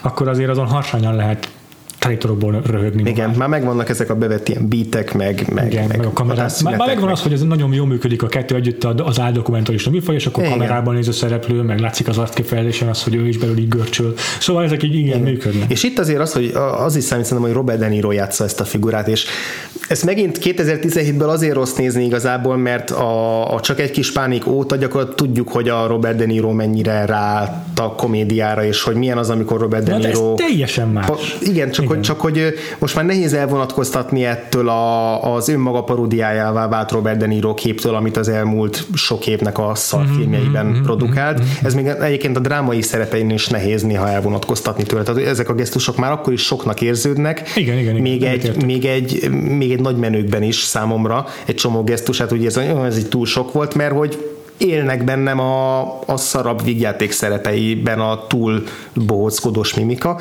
de hogy, de hogy valóban, ahogy mondod, itt teljesen más csinál, sokkal izgalmasabb átmenetet talál a korábbi drámai szerepei és majd a későbbi komikus Egyetért. paródia vagy karikatúra figurái között, és ettől, ettől meg nagyon nehéz helyre tenni, meg nagyon nehéz kezelni valóban, és még nehezebb lett 83-ban kezelni, amikor még csak full drámai színészként ismerte el néző, és akkor és akkor ott ült a moziteremben, hogy ez most vicc akar lenni. Ja. Annyira el tudom ezt a filmet képzelni, hogy ugye tényleg Robert De Niro-nak volt a szerelem projekt, hogy mm. megcsinálja, és hogy hogy már hosszú-hosszú évek óta így, így emésztette ezt a karaktert magában. Felépítette, magában, igen, hogy milyen legyen a stand és beszélt 500 stalkerrel, meg, a, meg szerintem saját tapasztalatokból is igen, izé merített. Igen. Meg biztos, hogy stand is készült, hogy tényleg a timing fejlődjön. Uh-huh, uh-huh. Ez biztos, hogy egy komoly kihívás volt az ő számára is, mint színész számára, uh-huh. meg olyasmi, amit így el akart érni a karrierjében, vagy a szakmájában annak ellenére, hogy tényleg hát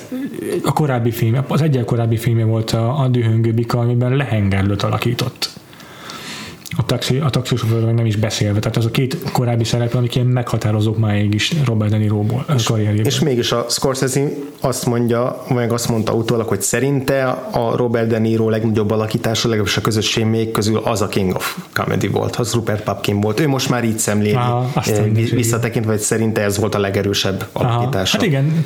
És nem feltétlenül vitatkozom bele. Én sem. Egyetértek veled abban is, hogy főleg a harsány olasz karakterek, amiket a, a maffia filmekben megformál, azok nagyon könnyen át tudnak billenni ha maguk paródiái. Már csak a, a, a, hiteles, de mégis csak túlzó akcentusok miatt is. Igen, igen, meg mondom, abban is Danilo rendszeresen vissza-visszatér ahhoz a, ahhoz a széles gesztusokhoz, amiket itt ezekben a szerepekben szeret alkalmazni, meg azok a pont az akcentus miatt eleve nagyon komikusan ható sorok, amiket mm. aztán többször meg is ismétel, meg ilyen catchphrase válnak szinte, amitől sokkal komikusabb lesz, mint pár, amik valam, akármilyen vicces is lehetne valaha Rupert Pupkin.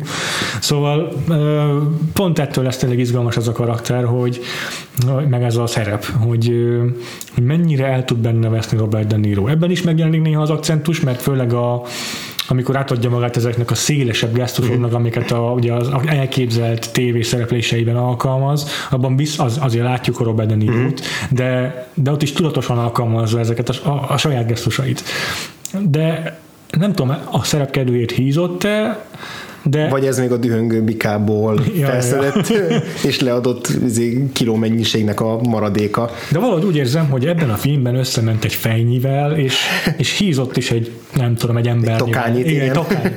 hogy, egy, hogy egy teljesen más figura. A barátnőmmel, akivel néztem a filmet, fő, fő se ismert az első tíz percben a Robert De Niro-t. Igen, az a röhelyes bajusz mm. is, annyi, annyira tökéletes ilyen pancser Aha. külsőt tudott elsajátítani, és mellé jön az a rendkívül elegáns öltöny, amit mindig hord meg nyakkendő, mint hogyha minden pillanatát úgy élné meg, hogy bármikor behívhatják szerepelni a tévébe, és fel, fel kell rá készülni. Minden, az életének minden pillanat szerep. Nem csak arra vár, hogy valaki. Igen.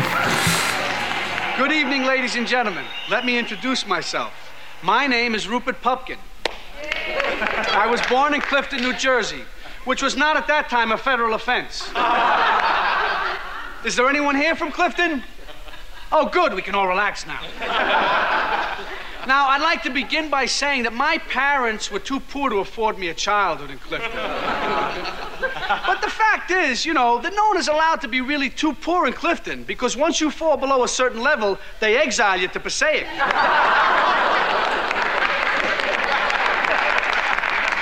but you know, my parents did put the first two down payments on my childhood, don't get me wrong. But they did also return me to the hospital as defective. But like everyone else, I grew up in large part thanks to my mother. If she were only here today, I'd say, Hey, Mom, what are you doing here? You've been dead for nine years.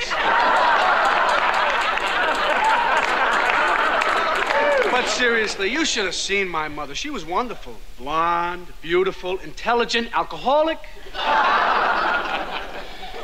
we used to drink milk together after school. Mine was homogenized, hers was loaded. Once they picked her up for speeding. They clocked her doing 50. All right, but in our garage?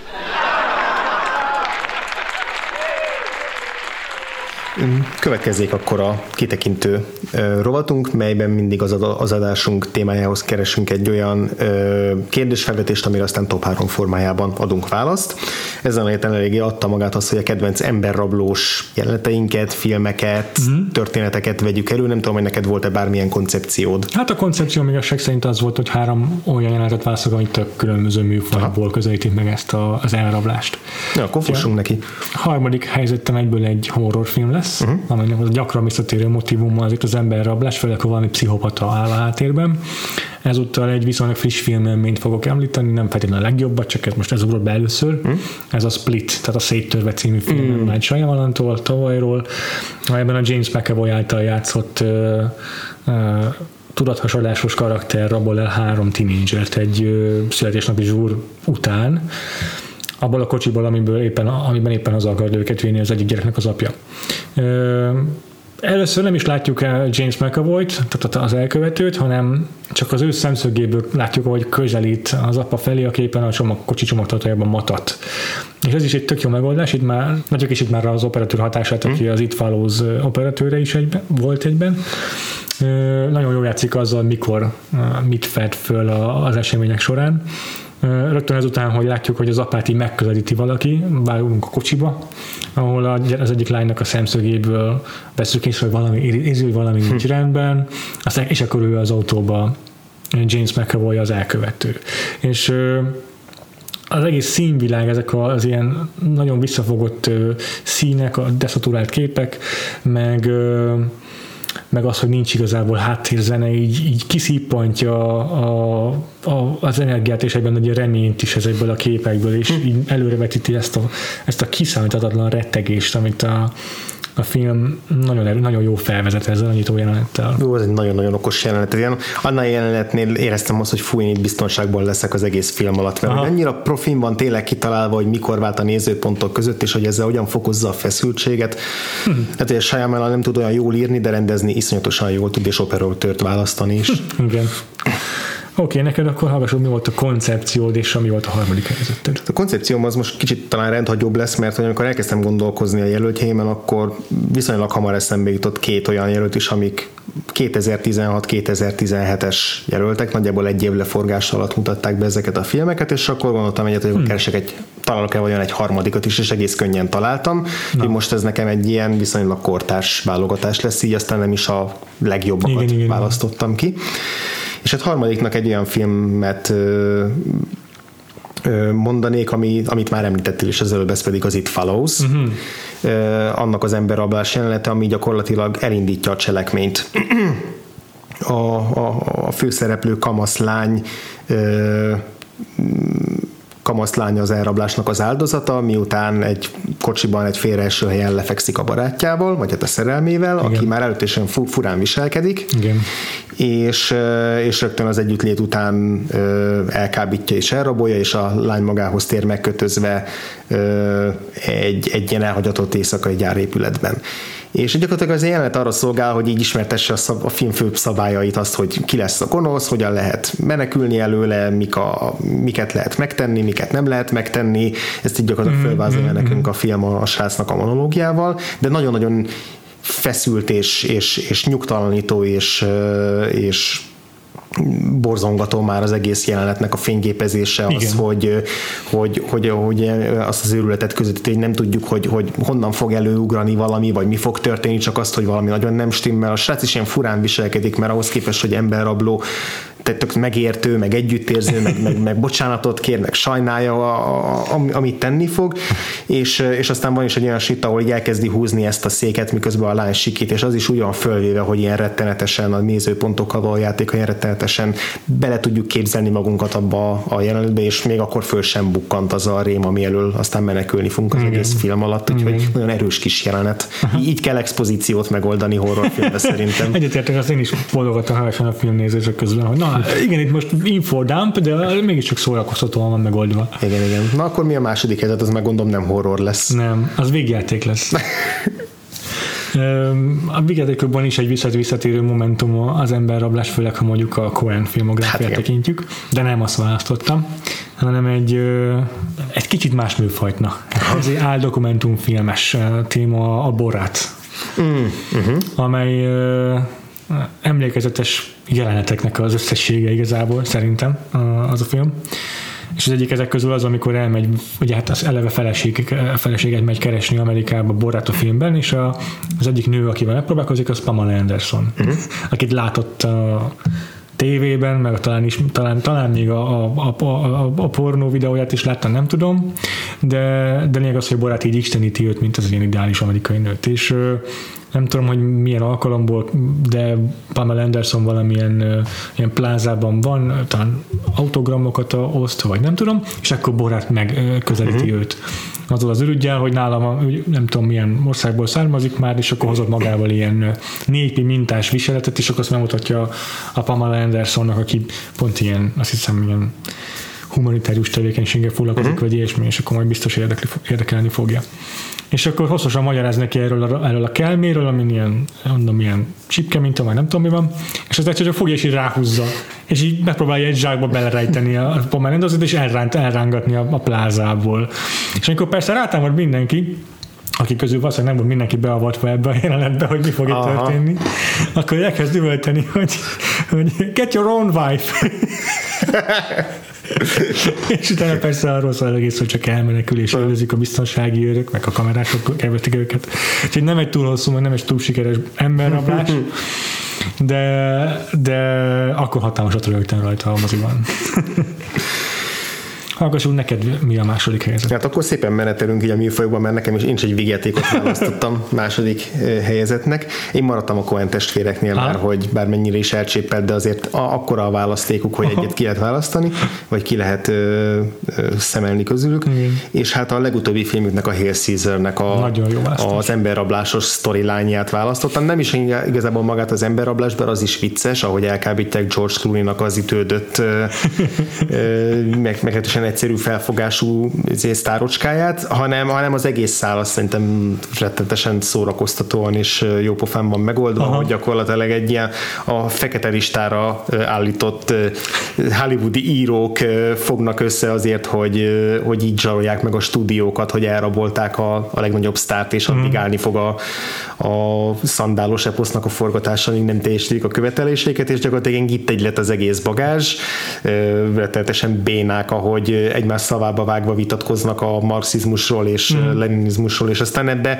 ebbe beavatják a George Clooney figurát, aki teljes mértékben elsajátítja a szemléletüket, és utána gyakorlatilag a, a, a partnerük lesz a, a bűnügyben, és aztán teljesen csalódik amiatt, hogy ő a bácsadíjból majd nem fog kapni, mert már beleérte magát, hogy ő is egyenrangú fél ebben a, ebben a ebben az akcióban, úgyhogy ezért a dinamikáért választottam ezt a filmet. Nagyon jó, nagyon jó. Én első helyzetemnek akciójelenetet választottam, a Dark Knight Rises nyitó jelenetét, uh-huh ami egy ilyen nagyon komplikált, meg átgondolt terv, amelyben a, a film főgonosz, a Bane IT fogja azt az atomtudóst, aki aztán később a filmben majd fontos szerepet játszik. Uh-huh. És először Aiden Gilland látjuk, aki egy CIA ügynököt játszik, és ö, kihallgatja a repülőgépen Írország fölé, vagy fölött Amerika felé tartó túlszokat, hogy mégiscsak ki ez a titokzatos figura, aki maszkot visel és Bénnek hívják, hamar kiderül, hogy ő maga is a fedélzeten van, és elkezdi megfenyegetni ezeket a CIA ügynököket. És hát az egész egy ilyen nagyon túl bonyolított, és nem is túlságosan következetes, mm. megértelmes uh, izé, uh, tervnek, terv, amelyben nagyon sok olyan dolog történik, ami nem feltétlenül izé, tudományosan a leglogikusabb. De itt tudom, nekem azért tetszett az, hogy például az egyik izé, ügynöknek a testébe átkezdik, át, átkezdik áttölteni a véretömlesztéssel a dr. Pavelnek a vérét, hogy a, aztán majd később uh-huh. a bűnügyi helyszínelők azt higgyék rá, hogy az az a tudós holteste nyilvánvalóan nem így működik meg ez olyan bugyutaság. De ez még nagyon képregényes. Aha, megoldás. igen, képregényes. És ez mégiscsak előrevetíti azt, hogy itt ezúttal nem csak egy elképesztően intelligens, de egy fizikailag is impozáns ellenfele lesz ebben a filmben Batmannek. Igen, és ha, ha egyszer elrabolják bármelyikünket, akkor azt csak vágyhatunk rá, hogy Hans Zimmer zenéje tomboljon alatta, mert úgy Igen. már is, már is izgalmasabb. Igen. Na, hallgassuk az első helyezettedet. Na hát akkor nagyon szépen összeállt az első helyezetnek egy akciófilm. Nagyon Szintén az elmúlt, ugye az elmúlt másfél évből, ez pedig a Mad Max Fury Roadnak az emberrablás jelenete, ami azért is kivétel, mert hogy így gyakorlatilag a, a protagonista, a főhős rabolja el, és próbálja megmenteni a halhatlan Joe-nak a háremét. Tehát itt az emberrabló a pozitív figura, Igen. és az üldözőik a negatív, negatív alakok. És és itt is maga, magát ugye a, a storyline-t is választhatnám, de maga az elrablásos jelenet is mm-hmm. nagyon jó, amikor, amikor egy rutin küldetés során letér a a, a kamionjával uh, Furiosa, és, uh, és viszonylag sokáig tart, amíg, a, amíg az emberei rájönnek, hogy valójában uh, itt, itt elárulták a vezérüket, és egy, egy már egy rendkívül komplikált és feszes akciójelenet közepén zajlik le mindez, és tud, derül ki, hogy, hogy átállt a, a túlsó oldalra, és miközben már megindulnak a a, a, az elfogásukra a csapatok a közben egy külön kis akció Igen. zajlik velük, és mi is közben az akcióban, akciók közben látjuk, ahogy egy-egy ilyen furcsa fehér ruhás lány így átmászik a kamion egyik végéből a másikba, mm. és akkor, akkor kezd kirajzolódni csak a, a, azt is, hogy, hogy miről fog szólni tulajdonképpen ez a film, és ez, ez megint csak mint ahogy a, az itt falóznál itt is ez indítja be a, az érdemi cselekményt, és egy, és egy piszok jó jelenet az elmúlt évek egyik legjobb film, sőt, legjobb filmjéből, úgyhogy ezért muszáj volt ezt választanom. Remek. Nagyszerű. Szerintem fogjuk rövidre ezt a kitekintőt, mert úgy tűnik, hogy nem tudjuk a, a, a szánkat befogni, hogy a scorsese van szó. Így van, úgyhogy a vagfoltpodcast.hu oldalon írjátok be nyugodtan a kommentek közé, hogy miért nem választotta egyikötök se az Oldboy-t. Facebookon ugyanezt megtehetitek, hogyha azt jobban kedvelitek, Twitteren is elértek bennünket. Így van, engem a Gains aláhúzás néven. Engem Freevo néven, amit két elvel kell írni. Letterboxdon a Vakfolt címkét kövessétek. Így van, iTunes-on iratkozatok fel, ha eddig nem tettétek volna, és értékeljetek, ha eddig nem tettétek volna. Nagyon köszönjük. A főcímdalunkat az Artur zenekar szerezte Szegedről. Pontosan. Most ugyan kicsit borult az adásunk sor, az adásaink sorrendje, de ha már így megborult, akkor azt úgy döntöttünk, hogy ezt a hat filmből álló mega Scorsese blokkot apróbb kis kétrészes csoportokra bontjuk. Ugye jövő héten ismét egy külön, ez, ezúttal egy, egy külön kiadással jelentkezünk, amelynek az apropója az, hogy az 50. epizódja a Vakfolt uh-huh. podcastnak. És így arra gondoltunk, hogy a, a podcast gyakorlatilag harmadik alkotó társát, vagy ilyen csendes társát fogjuk meghívni az adásba, ez pedig nem más, mint az Artur zenekarnak a frontembere Török Dénes, akinek olyan az előbb említettük a főcímzenét köszönhetjük. Hát ugyan a csapat összes tagját nem tudtuk meghívni, de, de egyikükkel legalább bővülni fogunk egy zenei adás erejéig, ahol PJ Harvey Harvey-nak a munkásságát fogjuk áttekinteni, úgyhogy kezdjetek el hallgatni a lemezeit, van belőle kilenc, legalább, akikről beszélni fogunk. A szigetre. Addig is sziasztok! Sziasztok!